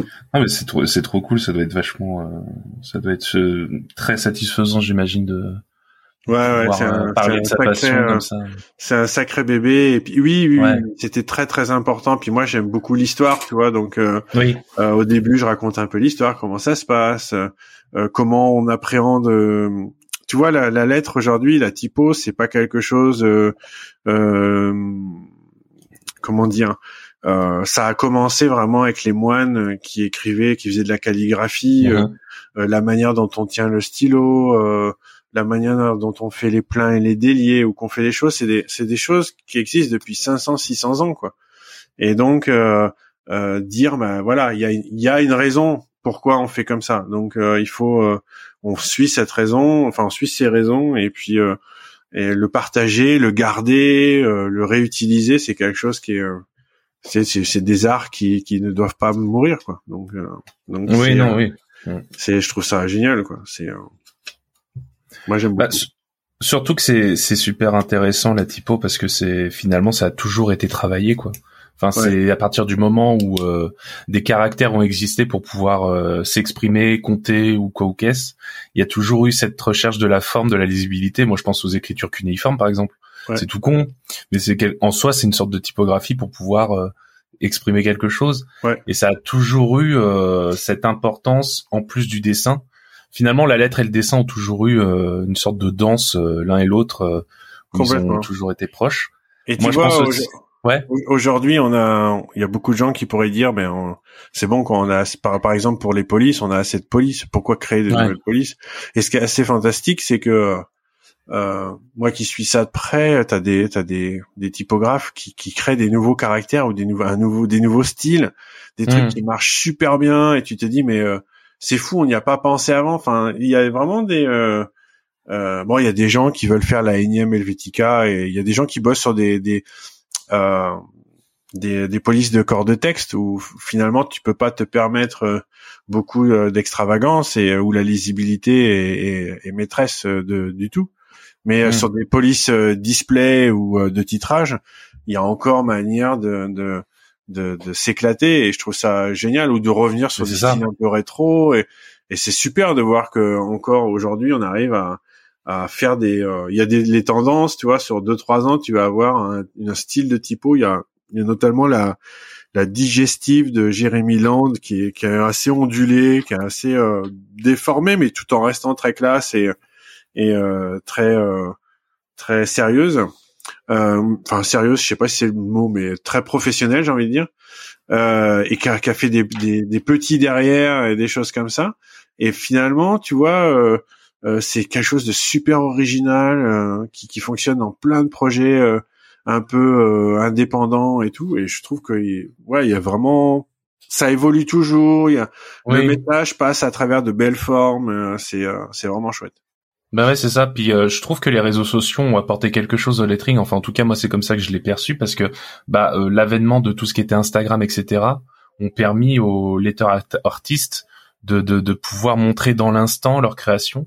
Euh, le nombre de vidéos que je peux voir de temps en temps sur euh, sur les stories Instagram ou euh, ou même sur Instagram quand je je je, je scrolle un peu, euh, il y a énormément de, il y a autant je pense de letter artistes que d'illustrateurs et d'illustratrices qui, qui qui montrent ce qu'ils font et ça ça je pense que ça a redonné un peu un engouement au au typo. Ouais, ouais, parce qu'il y a, il y a aussi ce, il y a, il y a aussi ce côté un peu passionnant de voir les gens euh, travailler la typo euh, Hmm. euh, qui, qui, qui vraiment, euh, euh, comment dire, sort un peu de ce côté, comme tu disais, euh, bah on a déjà tout pour qu'on n'aurait pas de nouveaux Ouais, trucs, ouais. quoi. Complètement. Et, et c'est super intéressant juste de voir l'expressivité que certaines personnes peuvent mettre dans leurs lettres. que, que tu vas pas retrouver dans une Helvetica ou dans un autre truc parce que bah, ça a été fait pour une raison particulière quoi. Complètement. Complètement. Et ça, c'est euh, c'est un truc qui, euh, il- bon, il y a un peu moins de demandes. euh, il y a eu une grosse période vers 2000, euh, entre 2014 et 2017-2018 où vraiment on utilisait le lettrage en long, en large, en travers. Euh, Il y en a maintenant c'est un peu moins, mais on est plus sur des trucs de niche. euh, Enfin, moi je trouve ça plus intéressant aujourd'hui parce qu'avant c'était vraiment mainstream et on- tout le monde voulait le même style. euh, et ainsi Oui. de suite. Aujourd'hui, euh, on, on attache plus à des choses de qui ont de la personnalité. euh, Ça a permis de, refaire rentrer le lettrage comme une, une possibilité. euh, euh, d'illustrer un message. notamment, moi, je me rends compte, j'ai eu quelques projets là-dessus pour des bah, les couvertures de de, livres, les, les les les, les- j'ai fait des, des boîtes de de jeux, des choses comme ça. Où Mhm. finalement, on se dit bah il y a des gens qui font ça. Alors qu'avant, on savait pas vraiment s'il y avait des gens qui faisaient ça ou Oui, c'était obscur. L'illustrateur essayait peut-être de le faire euh, lui-même ou euh, ils essayaient avec le graphiste. Mais maintenant, on sait qu'il y a des gens, euh, euh, bah ils sont, ils peuvent, ils peuvent te donner un coup de main pour faire ce genre de choses, quoi. Ouais, c'est ça. C'est marrant. Ouais. C'est c'est c'est un peu comme si on passait de. de- Moi, j'ai l'impression de voir ça un peu comme euh, comme si on avait toujours considéré les letter artistes comme des moines copistes, tu sais, discrètement dans leurs églises, tu sais. On Ouais. les voit pas. Puis du jour au lendemain, les réseaux sociaux les ont mis en avant et tout d'un coup, ça devenait un peu swag d'être letter artiste. Tu vois, c'était un peu, euh, c'était euh, tendance quoi. Ouais, ouais, et euh, c'est c'est marrant. C'est c'est c'est super drôle ça. Et, euh, Et en plus, c'était que c'était que- c'est quelque chose d'assez rétro euh, comme euh, comme métier, tu vois. C'est euh, je- Oui. euh, et euh, finalement, euh, bah, c'est revenu. euh, c'est, je pense que c'est revenu aussi avec le besoin de retrouver des choses manuelles, des choses un peu authentiques, Oui, et, ouais. tu vois, plutôt qu'une standardisation euh, un peu trop poussée. Et du coup, euh, du coup, je trouve ça vraiment, euh, c'est une Ouais, bonne puis- chose. Puis c'est satisfaisant aussi des fois de, de... moi je sais que ça m'arrivait d'avoir euh, fait des exercices euh, illustratifs où je devais travailler une typo parce que je trouvais pas la typo euh, parce que maintenant on a des millions de typos qui existent et euh, je trouvais pas celle qu'il me fallait et finalement en allant au dessin pour créer ma typo bon elle était ce qu'elle était parce que j'étais étudiant mais elle elle était cohérente avec le, le le travail que je faisais Ouais, ouais, et des fois, c'est tout bêtement ça, quoi. C'est, faire appel à quelqu'un. Alors oui, ça sera dans un style qu'on connaît peut-être déjà, mais ça sera déjà plus adapté que si tu as pris une typo euh, formalisée ou euh, ce genre de choses. Ouais. C'est pour ça que c'est tout aussi intéressant d'avoir. euh, Et il y a des typos aujourd'hui qui, avec euh, avec les, les fonctions OpenType euh, qui permettent euh, euh, dans les logiciels tous hein, de- d'utiliser des caractères spéciaux, donc euh, Oui. des, euh, des embellissements ici ou là, ou des lettres euh, euh, spécifiques euh, qui font que qui rendent un peu l'ensemble un peu moins euh, euh, stéréotypé et homogène, tu vois. Oui. Euh, moi, j'avais bossé pour Aurélie, qui fait partie du euh, du Patate Club, et euh, là oui. dernièrement, euh, dernièrement, euh, je suis en- enfin, j'ai j'ai formé euh, les, les graphistes chez les éditions Bayard Ouais. sur le, lettre- le lettrage et on a, on a parlé un peu typo. Et en fait, eux cherchent euh, euh, des, euh, enfin, on va, on va bosser sûrement ensemble sur sur un ou deux projets où Ah, en fait euh, l'illustrateur crée sa propre police, euh, euh, soit pour le titre, soit pour les bulles. Et en fait, euh, on crée plusieurs sets de, de lettres pour faire en sorte que bah, quand tu tapes, euh, bon, moi je prends toujours le, le, le le, le, le mot abracadabra, hein, faire en sorte que tous les A ne soient pas le même. C'est-à-dire que quand tu écris avec une écriture un peu manuscrite, bah quand tu écris abracadabra, on voit pas, on voit pas que c'est Oui. fait, euh, que c'est une police quoi. On a envie de que ça soit fait main. Et donc pour cela, on crée, euh, enfin l'illustrateur crée trois, quatre sets de, de lettres, d'alphabet, pour faire en sorte que bah abracadabra, il y en a peut-être quatre A, bah, que ça soit quatre sets différents de A quoi. Donc euh, Ah ouais. on, fait évoluer un peu les choses comme ça et euh, et c'est euh, ouais c'est vachement intéressant. Moi j'ai fait j'ai fait ça, euh, j'ai fait déjà deux trois projets comme ça. Ah, et c'est trop euh, cool. et c'est vachement intéressant. C'est des petits projets, mais c'est cool de pouvoir euh, aider euh, euh, les illustrateurs euh, dans dans ce genre de, de choses quoi. C'est c'est y mettre euh, les pieds un peu soi-même, donc c'est cool. Bah ouais. Bah justement, on va en parler de ça. C'est que du coup, t'avais euh, t'avais tenu, je crois aussi un atelier euh, au sein de la communauté. Ouais. Sur le lettering, t'as été un des premiers à faire un pat atelier, je crois. Ouais, c'était le premier. Et euh, et du coup, euh, tu me parlais tout à l'heure que tu as donné des cours avec euh, Domestika Mhm. et que bah du coup euh, de la de ton amour pour la typo et de l'importance que ça avait pour toi de faire ce livre, euh, les ateliers du lettering. Ouais. euh, J'ai l'impression que c'est quelque chose qui est important pour toi aussi de transmettre, non Un peu? Ouais, complètement. Mais en f- mais ça a toujours été comme ça. C'est assez bi- je, je sais pas trop d'où ça vient. Euh, quand j'ai commencé à faire du web, j'avais commencé avec euh, WordPress. Mhm. Euh, c'était en 2006, quoi. WordPress en 2006, c'était vraiment un truc euh, très spécifique. Et euh, j'avais fait donc un blog, hein, c'est assez logique. Euh, et j'avais fait 300. J'ai j'ai regardé une fois, j'avais fait trois, euh, 600 articles en trois en trois ans. Ce qui veut dire 200 articles euh, par an, ce qui est déjà euh, pas mal du tout. Et en fait, dès que je découvrais un truc, un nouveau plugin ou quelque chose, bah, j'écrivais un blog post, je partageais. J'ai toujours fait ça. Euh, parce que tu découvres, t'as envie que les autres découvrent aussi, quoi. Et euh, et pour le lettrage, euh, en fait, euh, moi j'avais fait, j'avais moi-même fait des workshops en fait avec. euh, euh, donc j'ai, moi j'ai appris euh, à New York avec euh, Ken Barber qui est vraiment une pointure euh, dans le lettrage. J'avais fait un stage avec Jessica Ish qui fait aussi de l'illustration, qui est, qui est très douée. Et quand moi je m'y suis mis, à un moment donné, je me suis dit mais j'ai des choses à partager aussi hein, pour que Mhm. les gens euh, ils galèrent pas ou qu'ils savent qu'ils sachent où mettre les pieds. Et donc je me suis dit bah je vais lancer un, un workshop, on va voir euh, si ça intéresse du monde. J'avais fait ça autant que euh, à Paris et euh, c'était blindé quoi. Euh, c'est c'est euh, le, le workshop s'est rempli en je sais pas une semaine et demie un truc comme ça. Ah ouais. Et, euh, et je me suis dit, bah, il faut en faire. Alors, il y avait une grosse demande. Il y avait plein de gens euh, qui m'avaient dit, ouais, t'en fais quand un autre? Est-ce que tu peux venir ici dans notre ville? Et tout. Du coup, j'en ai fait plein. J'en ai fait plein. En... Je suis allé à Lyon, à Nantes, à Lille. Enfin, j'en ai fait un peu dans, dans Strasbourg. Ah ouais. Pas mal de villes différentes. J'en ai même fait un à Berlin. Et, euh, et puis, bah, tu te déjà, les workshops, c'est deux, c'est deux jours, et les gens pendant deux jours, ils touchent pas l'ordi, ils dessinent. Donc euh, ça, ça fait du bien. C'est une forme de méditation. C'est Ouais. génial. Et puis, euh, et puis, bah, ils sortent avec, euh, bah, si demain ils auront un petit, euh, un petit projet où ils peuvent utiliser de la lettre, eh ben ils le feront et ils, ils auront plus confiance en eux euh, sur ce genre de truc. Donc moi, je suis super content. J'ai vu. Euh, euh, euh, j'ai eu, enfin, je suis, je suis formateur chez Pyramide, donc euh, le, le centre de formation, et en fait, bah, chez eux, il y a beaucoup de grands comptes, donc j'ai eu la chance de bosser avec pas mal d'éditeurs, avec des ministères et des choses comme ça, pour te dire que la lettre est utilisée un peu partout. Et une fois, j'ai vu une campagne euh, de pub euh, à Paris, et je me disais, ah, ça me fait penser, euh, ça me fait penser à un truc que que je fais, quoi. Et, euh, et j'ai appris euh, après qu'en fait la personne avait fait le workshop et que donc elle avait réutilisé ce qu'elle avait appris dans un Ah, de ses bien. projets.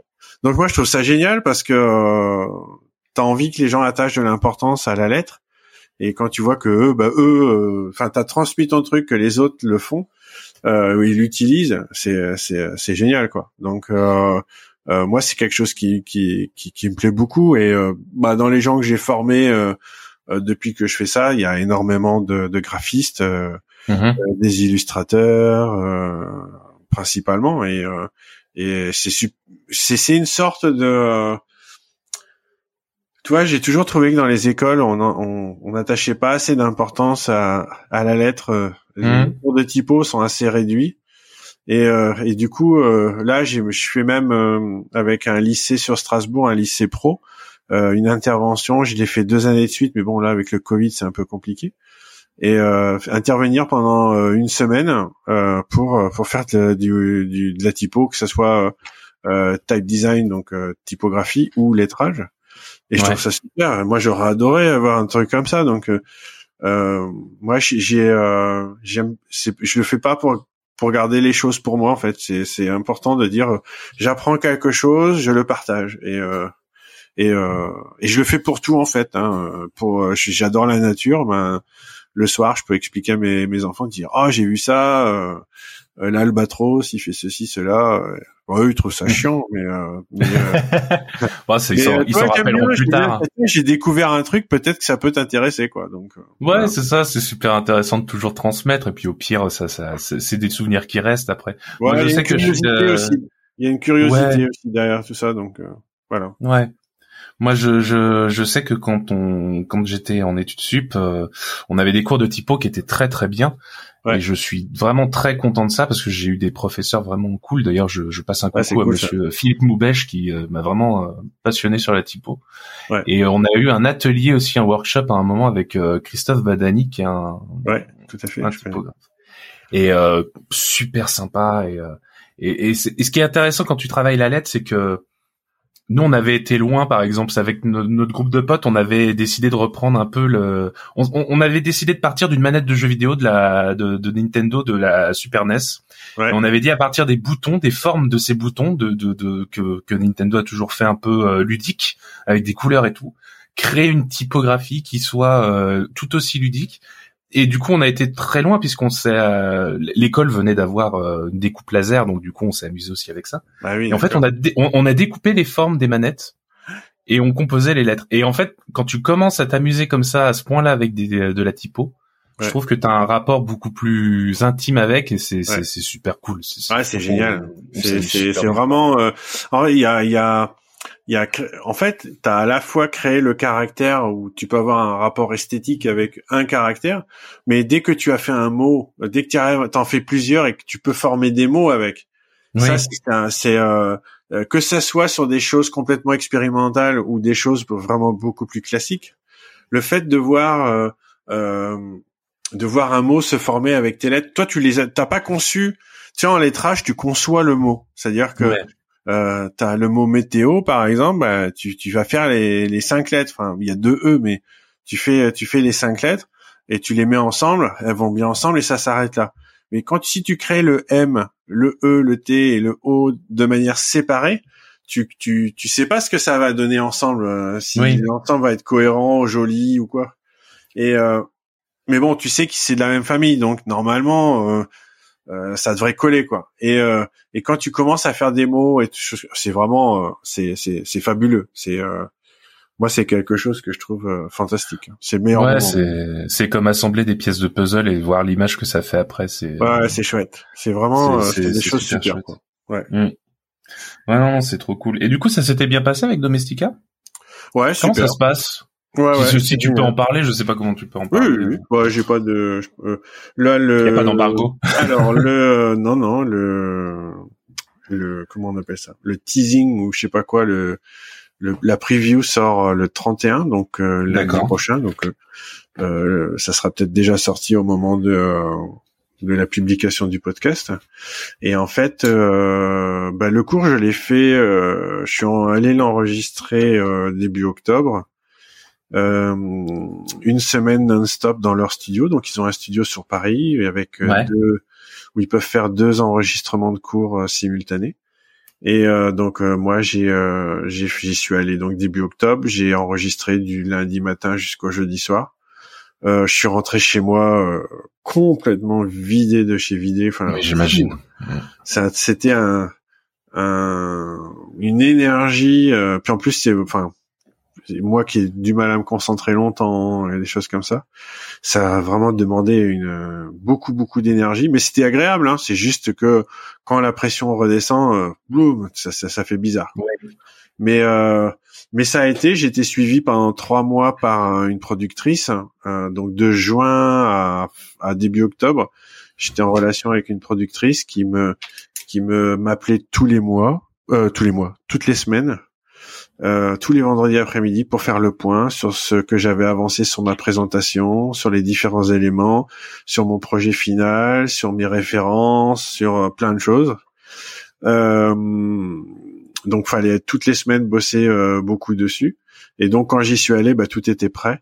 Il y avait plus qu'à enregistrer et bah il y avait plus qu'à, mais quand même c'était extrêmement euh, compliqué parce que euh, il faut pas se planter. Si tu te plantes, faut recommencer tout de suite. Faut pas oublier ta phrase. Euh, bon, c'était c'est à, la fois au début c'était difficile parce qu'il faut se mettre dans le bain.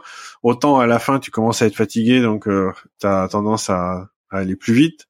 Ouais. Donc il faut garder c'est c'est c'est vraiment un truc d'endurance et ça s'est super bien passé. C'était vraiment une super équipe. Enfin ils sont super bien occupés de moi, c'était vraiment très très chouette. Et puis bah voilà, j'ai fini, euh, j'ai dû finir le 8, le 8 octobre.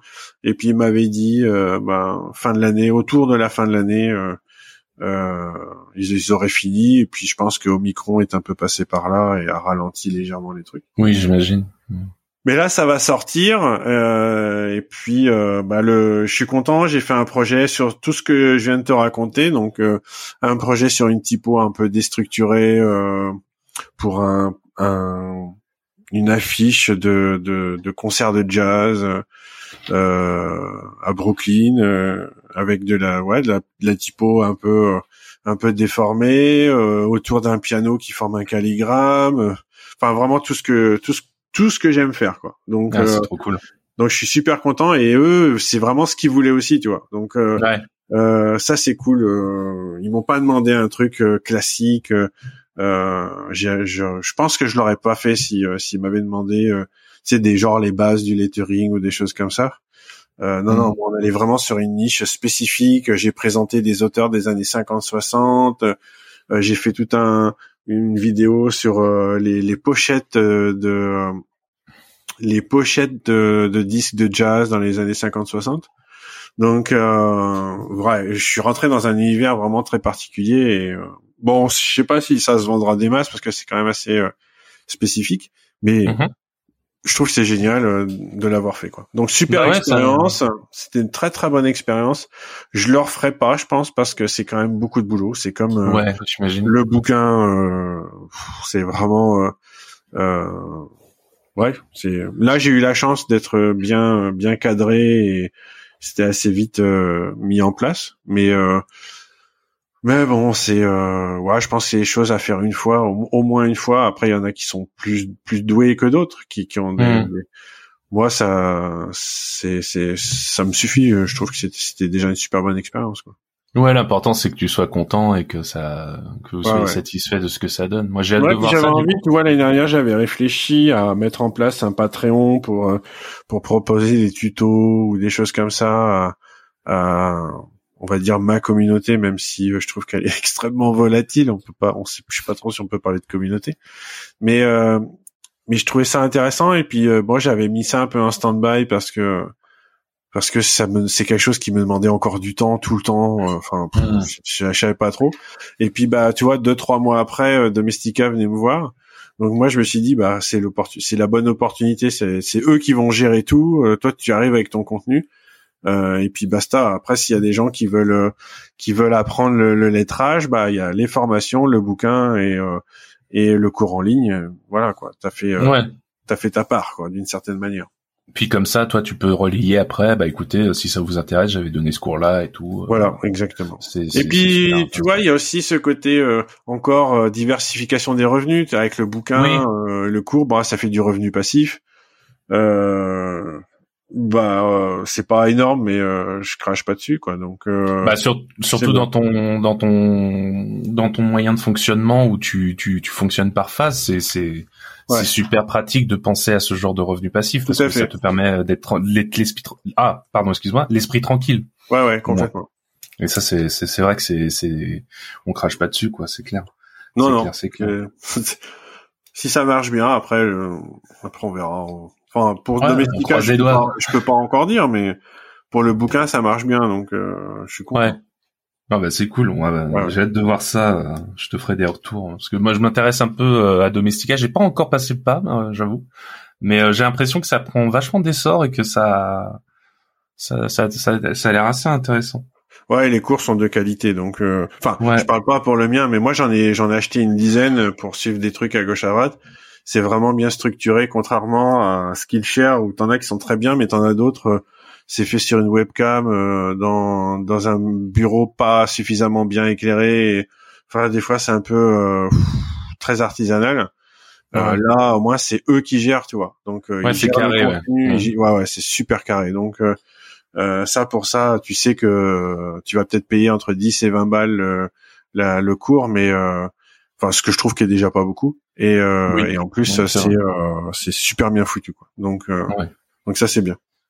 Ah, c'est trop cool. Mm. Et euh, alors du coup, c'est marrant parce que ça, ça, ça, ça me crée un peu un lien avec ce que je voudrais aborder pour la fin, euh, pour la fin du podcast. C'est que tu, j'ai découvert aussi que tu avais fait un peu de podcast, euh, tu avais eu un peu une expérience de podcasteur du coup. Ouais, complètement. Est-ce que tu peux nous en parler un peu? Alors, ben, en fait, c'est que comme je travaille euh, ma propre identité euh, uniquement sur les médias sociaux, euh, euh, j'ai tenu un blog pendant très longtemps. J'adorais partager, euh, partager. En fait, c'est toujours pareil. Il y a c'est le partage. Et, euh, et j'ai commencé bah, par une newsletter. Et puis à un moment donné, je me suis dit mais j'aimerais vraiment faire du podcast sur le lettrage en, en anglais, mais mais pas forcément euh, pour le coup interviewer quelqu'un à chaque fois. Ça peut être des monologues, ça peut être des interviews et inter et euh, interviewer les gens sur un sujet bien spécifique, tu vois.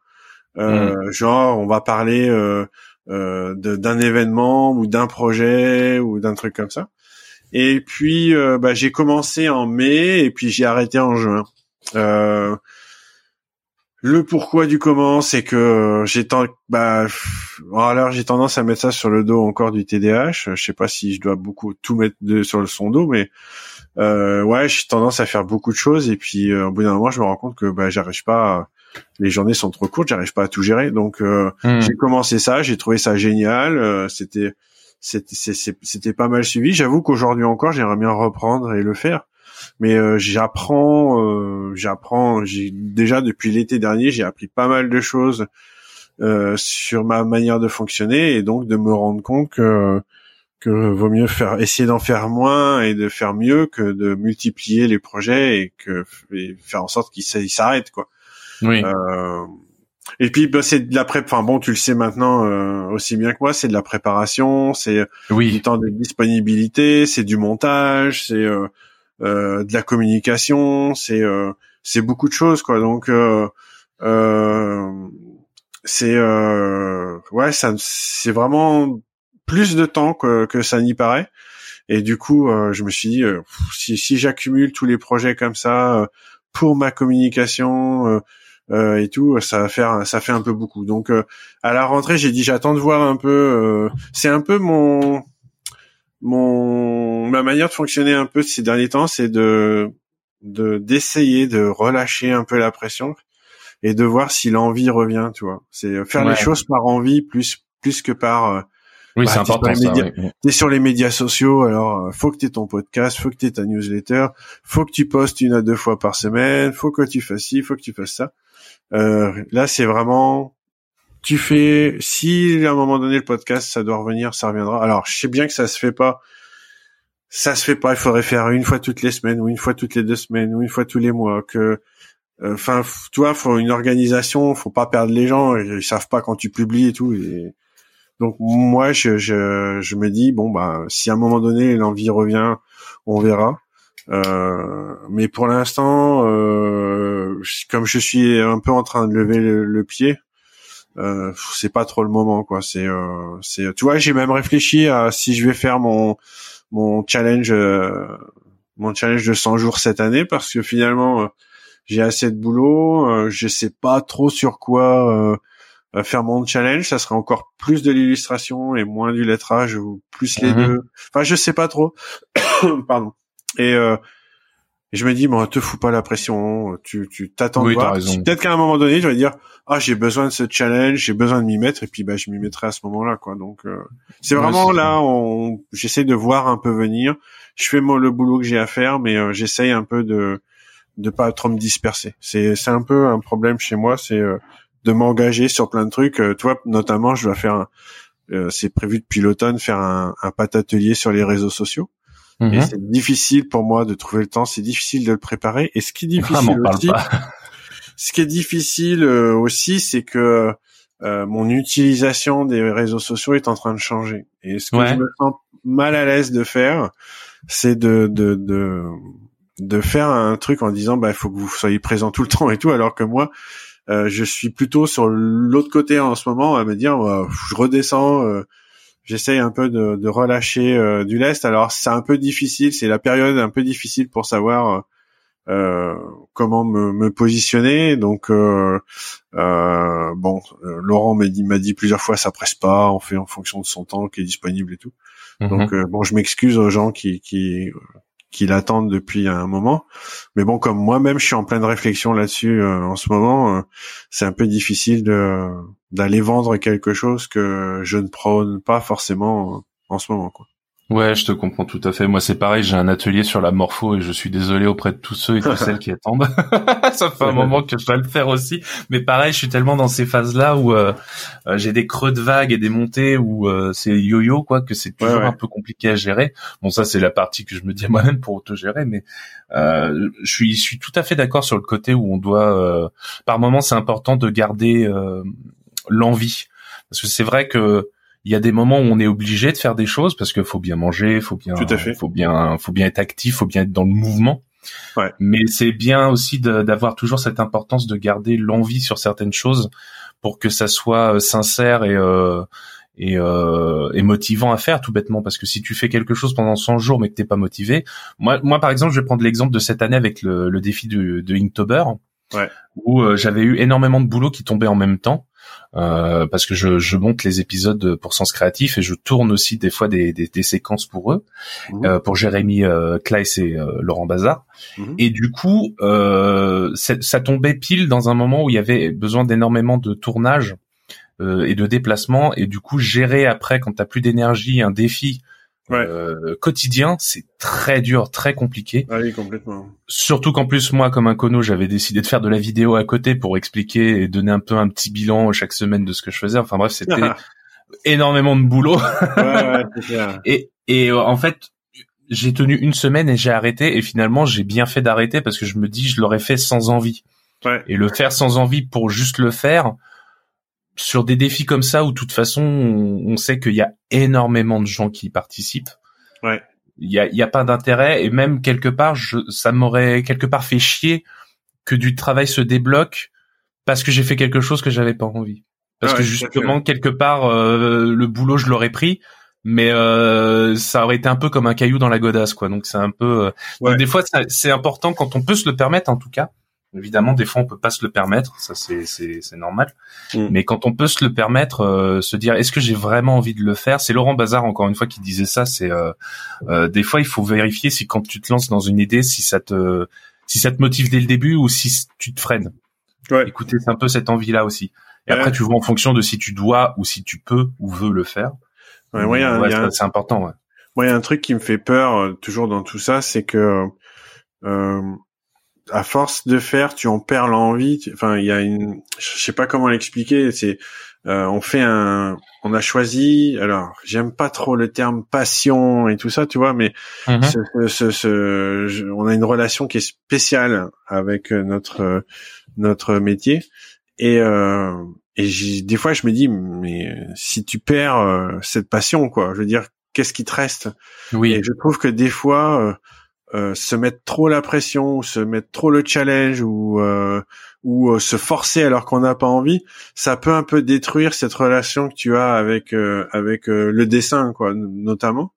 Et euh, je trouve que c'est ça peut être dangereux. Moi, je, Mm. j'ai des périodes où euh, je me dis, putain, j'ai, j'ai tellement bossé, j'ai tellement fait, j'ai tellement, euh, je me suis tellement mis euh, une pression pour faire plein de choses que là, euh, j'ai plus envie quoi. J'ai, euh, j'ai des périodes comme ça où euh, où euh, ça, ça fait peur. Tu te dis, est-ce que l'envie va revenir? Et je pense que euh, c'est très important de, de garder cette envie justement pour pas arriver à un stade où où tu fais un t'es, t'es écœuré un peu tu fais un, Oui. t'as une sorte de, de de trop plein de, de, de tout ce que t'aimes quoi. T'as t'as trop abusé et du coup euh, du coup euh, t'aimes plus ça quoi. T'as besoin de faire autre chose euh, et ainsi de suite.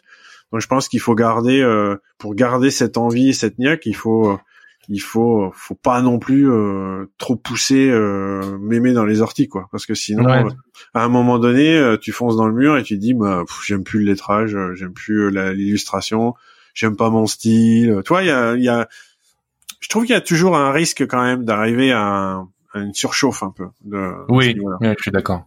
Je suis d'accord. Et c'est, c'est, c'est là où c'est important, et que tu nous en parlais au début de l'épisode, c'est, c'est important des fois de, de, de, se recentrer et de, de partir dans totalement autre chose. Alors la, la randonnée, le, Ouais. après c'est euh, euh, c'est comme ce qu'on disait, c'est faut faut réussir à faire la balance entre, euh, ça. les mm. besoins financiers. moi je je je je, je lis, enfin euh, c'est c'est un privilège hein, de pouvoir faire tout ça. Après, je, après, euh, c'est un privilège et en même temps, je me dis que bah que je vis qu'une seule fois et que je fais pas ce métier. J'en parlais ce matin encore avec euh, le collègue de mon atelier qui sort d'un projet hyper stressant et mhm. qui, qui lui se remet en cause. Et je dis mais faut pas te remettre en cause. je veux dire. Euh, tu, tu, si, si tu fais ce métier pour que pour faire des projets qui sont stressants, c'est pas le but du jeu, tu vois. T'es es là pour t'éclater dans, dans ce que t'aimes faire à la base. Donc, euh, je pense que c'est important quand même qu'on, quand on est jeune, qu'on qu'on soit conscient de ça et mmh. que quand on a l'expérience et que, moi, enfin, en ce qui me concerne, avec le temps, euh, c'est c'est c'est un peu plus facile euh, au niveau au niveau de travail, ben, de savoir qu'à partir d'un moment, tu as tu as une opportunité de de de de prendre un peu de recul, faut le faire quoi. C'est euh, et de, de centrer un peu. Après, moi, il y a ça a pas mal joué aussi les enfants, tu vois. oui. Les priorités ont un peu évolué euh, et des choses comme ça. Donc euh, euh, c'est pour ça que je disais au début que depuis l'année dernière, bah, je regarde ce dont j'ai besoin pour payer mes factures. Et une fois que je sais que mes factures sont payées pour l'année, j'ai la chance de pouvoir, enfin l'année dernière en tout cas, de d'avoir pu euh, remplir cette condition avant la fin de l'année. Donc euh, tu te dis bon ben voilà jusqu'à jusqu'à la fin de l'année tu peux lever un peu le pied et puis prendre un peu de, de temps pour toi quoi. Bah mais c'est clair que c'est super enfin c'est facile à dire mais c'est super dur à faire. Et puis surtout dans nos métiers qui où tu tu fais pas fortune. Donc euh, oui c'est ça. c'est c'est des choix c'est des ouais c'est pas c'est pas facile puis c'est puis c'est vrai qu'en plus, comme tu disais, c'est c'est un privilège, mais il faut pas non plus pour autant le, le renier et se dire que bah, enfin moi je vois ça comme ça, c'est que si on prend pas ce privilège et, qu'on et que surtout on partage pas le fait que ça peut être bénéfique quand on peut le prendre de prendre ce privilège, quelque part on montre pas aux gens qui peuvent avoir déjà des fois des moments de privilège qui se rendent pas compte, je pense, ouais. euh, et qui peuvent le prendre et que du coup quelque part petit à petit si on en parle et qu'on montre qu'on peut le faire même si évidemment tous les métiers peuvent pas se prêter à ça je suis d'accord euh, mais même dans je pense que même au sein de nos vies euh, hors boulot il y a moyen d'avoir des moments où tu peux reprendre du recul sur toi etc ça peut passer par la méditation ou autre euh, quel que soit le truc. Bah, je pense que plus on en parlera plus on partagera plus les gens se diront ah bah peut-être que moi je peux le faire aussi. Et petit à petit, alors évidemment, ça, ça, ça fait un peu utopiste comme j'en parle comme ça, mais euh, on, on, changera quelques briques de mmh.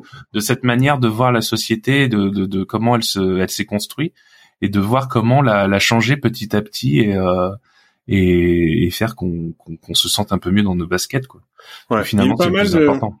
Il y a eu pas mal de bouquins. Euh, enfin, moi, je, je, pense souvent à un livre de Lisa Congdon euh, sur euh, euh, je sais plus comment il s'appelle, c'est un tigre en photo, c'est euh, c'est pour trouver ta propre voie, ton propre chemin, tu vois. Et en expliquant que c'est important quand même d'être en phase avec qui tu es. Et euh, je pense que c'est euh, c'est important de passer sa vie euh, en étant en phase, en apprenant à être en phase avec soi pour pour pour mieux la passer quoi, pour mieux avancer, pour mieux vieillir et tout. Parce que souvent ce qui peut se passer, c'est que bah tu te retrouves à la retraite et tu tu te dis putain, c'est le moment où tu te dis, euh, euh, bah c'est le moment où tu prends le temps de faire le point sur tout ça et que que tu te dis bah merde, je me rends compte que euh, j'ai trimé comme un comme un malade et que finalement je suis passé à côté de de certaines choses. Alors c'est assez cliché, Mais ce qui est important, nous on a la chance euh, de pouvoir moduler euh, nos travails quand on est indépendant.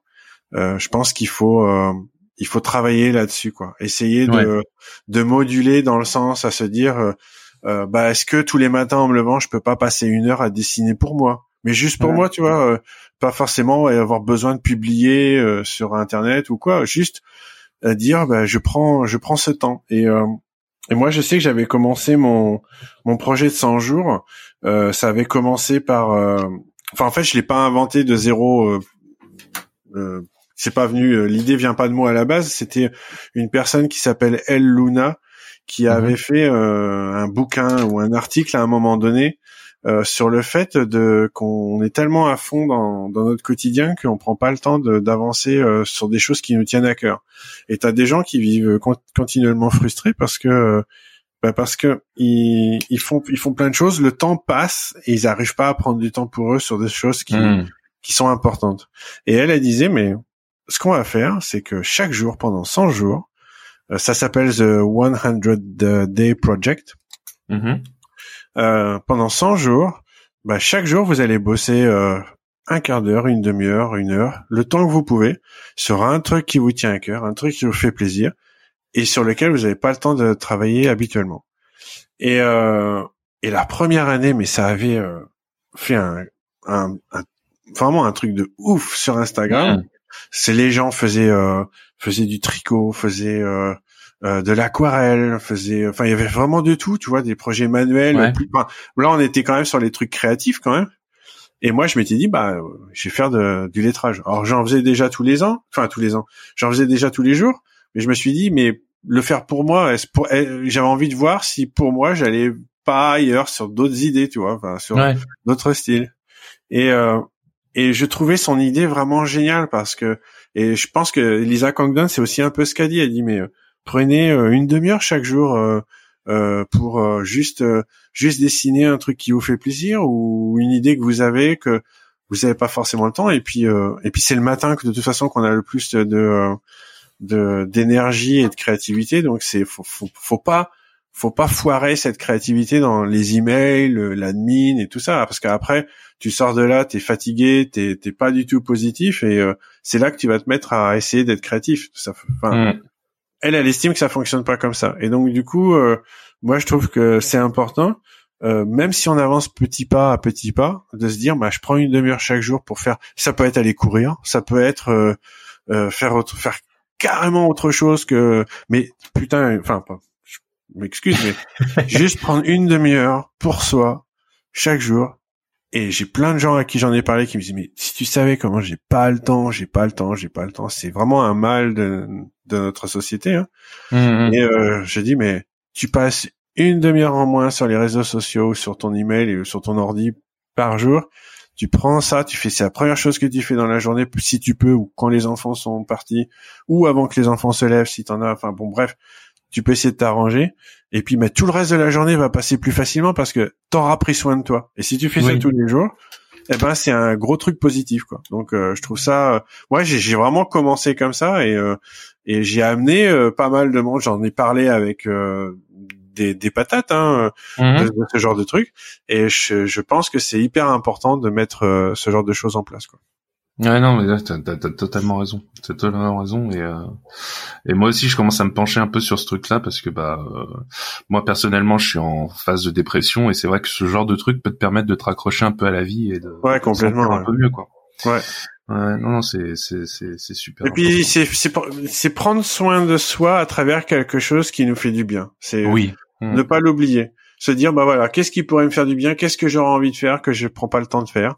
Et ben tu vois moi c'est par exemple c'est c'est la rando en ce moment. C'est euh, j'ai passé trois ans à courir, j'ai euh, j'ai j'ai j'ai pas mal couru, je me suis niqué euh, les tendons d'Achille euh, plusieurs fois au chaque pied pour finalement me rendre compte que c'est difficile de, à mon âge de récupérer un tendon neuf et que finalement bah, la rando c'est peut-être ce qui me convient le mieux en ce moment en, en mm-hmm. rééducation et que voilà je pars je fais 10 euh, kilomètres euh, avec mon chien. Euh, et l'année dernière, je me disais mais je fais pas assez. J'ai envie de faire plein de choses, mais je le fais pas quoi. Et, euh, et voilà, qu'est-ce que tu as envie de faire qui te plaît? Ben moi, c'est la rando. Donc cette année, je me suis dit, écoute, euh, voilà, deux fois par semaine, je fais ma rando. Et je me suis dit, je me suis même mis un, un défi. Alors, ça m'emmerde toujours de parler de défi parce que c'est encore se foutre la pression pour autre chose. Mais me dire, euh, voilà, j'ai mon but, ça serait essayer de faire 1000, 1000 kilomètres euh, sur l'année euh, dans les Vosges. Et ça veut dire 20 kilomètres par semaine, ce qui est déjà, ce qui est déjà pas mal. Et surtout en ce moment, il y a c'est pas mal enneigé, donc euh, c'est pas évident d'aller partout. Oui. Mais tu vois, se dire, euh, je sors ma carte le mercredi, c'est ce que j'ai fait mercredi soir. Hein. J'ai pris ma carte, j'ai pris une ou deux apps pour voir un peu où je voulais aller, ce que j'ai envie de faire, euh, le dénivelé, les vues qu'il y a. En plus, ce qui est assez génial, c'est que ça a développé une sorte d'amour pour la photo, sans mhm. trop me mettre la pression, mais juste prendre quelques photos. Je me suis acheté un vieil appareil argentique euh, un point and shoot, donc pas de paramètres, tu le sors, tu l'allumes, tu prends ta photo, tu, enfin, et voilà, et c'est juste apprécier de faire les choses simplement, ralentir, euh, ralentir, et un peu difficile. Euh, je pense que dans nos métiers, tu vois, on a parce que la retraite, on parle d'une retraite hypothétique aussi. on sait pas trop. Il y en a surtout sûrement d'entre plein d'entre nous qui qui cotisent pas ou peu, donc c'est c'est c'est le bazar. Donc c'est aussi pour ça que j'ai envie de dire, faut vraiment pas attendre faut en profiter euh, euh, chaque jour quoi. Parce que on sait pas dans 20 ans où on sera ce qu'on fera on sera peut-être pas là tu vois. Il y en a qui meurent à 37 ans dans un accident ah ouais c'est ça. Donc euh, c'est ouais ouais non faut faut faut c'est c'est cliché mais faut profiter de l'instant ouais ouais, ouais c'est c'est cliché Même si mais c'est quelques minutes faut le prendre ouais c'est ça. Complètement complètement c'est ça on est totalement d'accord bah écoute, euh, super. Merci beaucoup Francis euh, de rien, pour cette discussion. Et pour moi. Ouais, ouais. C'était c'était super intéressant, super cool. Et euh, bah du coup, euh, j'ai hâte de voir ce que ça va donner Domestica et puis bah de continuer. Bah, moi aussi, j'espère ne pas pleurer devant le, le teasing en voyant ma tronche euh, mal rasée et mal réveillée, mais bon, à part ça, on va voir un peu comment ça évolue. ouais, c'est toujours dur de se voir dans une caméra ah, ou de s'entendre. J'aime pas ma voix, tu vois. Mais remarque, je fais un podcast, hein, j'aime pas ma voix et je me suis mis dans le podcasting. Alors, euh, tu vois. Non, mais c'est pareil. Mais je pense qu'il y a, il y a peu de gens qui, c'est parce qu'on n'a pas l'habitude, je pense, hein, tout bêtement, de s'entendre autrement qu'avec sa voix intérieure. Euh. C'est clair, c'est clair. bon. Bah, en tout cas, ouais. Ouais. Merci beaucoup. C'était. Bah, merci à toi, Mehdi. J'ai passé un sympa de m'inviter. Merci. Et hop, c'était mon entretien avec Francis Chouquet. Merci du fond du cœur Francis pour ce super moment. Je suis super content de commencer cette saison avec toi. Et je le répète, cet épisode m'a vraiment donné un coup de fouet qui fait plaisir. Donc, merci beaucoup. N'hésitez pas à suivre le travail de Francis via son site internet et son Instagram. Si cela vous intéresse également d'apprendre le lettering, son cours sur Domestika sera vous mettre en joie. Tous les liens ainsi que les sources citées seront dans les notes de cet épisode. Bon, alors, vous en avez pensé quoi de cet épisode? Il me tarde de savoir tout ça, donc n'hésitez surtout pas à me partager en commentaire ou sur le Discord du Patate Club ce que vous avez pensé de l'épisode. Je vous lirai avec grand plaisir. Et si cet épisode vous a plu, n'hésitez pas à manifester votre joie avec 5 étoiles sur Apple Podcast et un bon petit like sur vos autres plateformes de podcasting préférées. Et surtout, n'hésitez pas à le faire tourner autour de vous, c'est ce qui fait vivre le podcast. Vous pouvez suivre mon travail ainsi que les aventures du podcast sur Instagram, at patateclub-du-bas podcast et lutte-du-bas ostinato, L-U-T-H-du-bas O-S-T-I-N-A-T-O. Et si vous le désirez, vous pouvez aussi me soutenir sur Patreon, patreon.com slash lutostinato illustrateur. Les contributions commencent à partir de 2 euros et vous permettent de soutenir mon travail, mais aussi de vous permettre d'écouter les épisodes avant tout le monde, donc autant en profiter. Je tiens à remercier chaleureusement Jérémy Kleiss et Laurent Bazar de produire ce podcast et de me soutenir tout au long de l'aventure. N'hésitez pas à suivre et soutenir également Sens Créatif et à écouter les épisodes tout frais de la saison 4 sur senscreatif.fr et toute autre plateforme de podcast que vous adorez. Trouverez également là-bas le moyen de rejoindre la communauté du Patate Club, que je remercie du fond du cœur pour la chaleur et l'humanité qui s'en dégage. Vous êtes les bestes, les amis. Je remercie aussi Adrien Guy pour l'habillage sonore. Vous pouvez le retrouver sur les réseaux sociaux at Adrien Guy Musique. Un grand merci à Crocuit pour le logo qui rocks. Pareil, si vous voulez suivre son travail, at Crocuit, K-R-O-C-U-I sur Instagram. Et pour finir, je dédicace cette aventure à ma maman. J'espère que cela l'aidera à tenir bon face aux doutes et aux frayeurs de la vie. Courage, tu vas t'en sortir. Je vous fais des bousous. Ciao les potatoes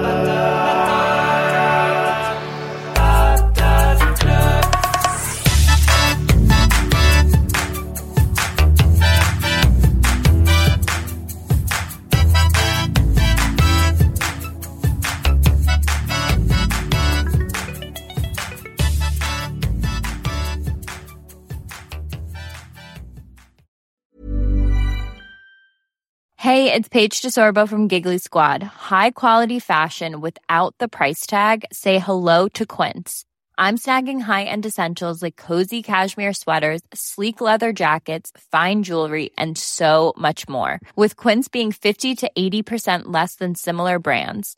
And they partner with factories that prioritize safe, ethical, and responsible manufacturing. I love that. Luxury quality within reach. Go to quince.com slash style to get free shipping and 365 day returns on your next order. Quince.com slash style.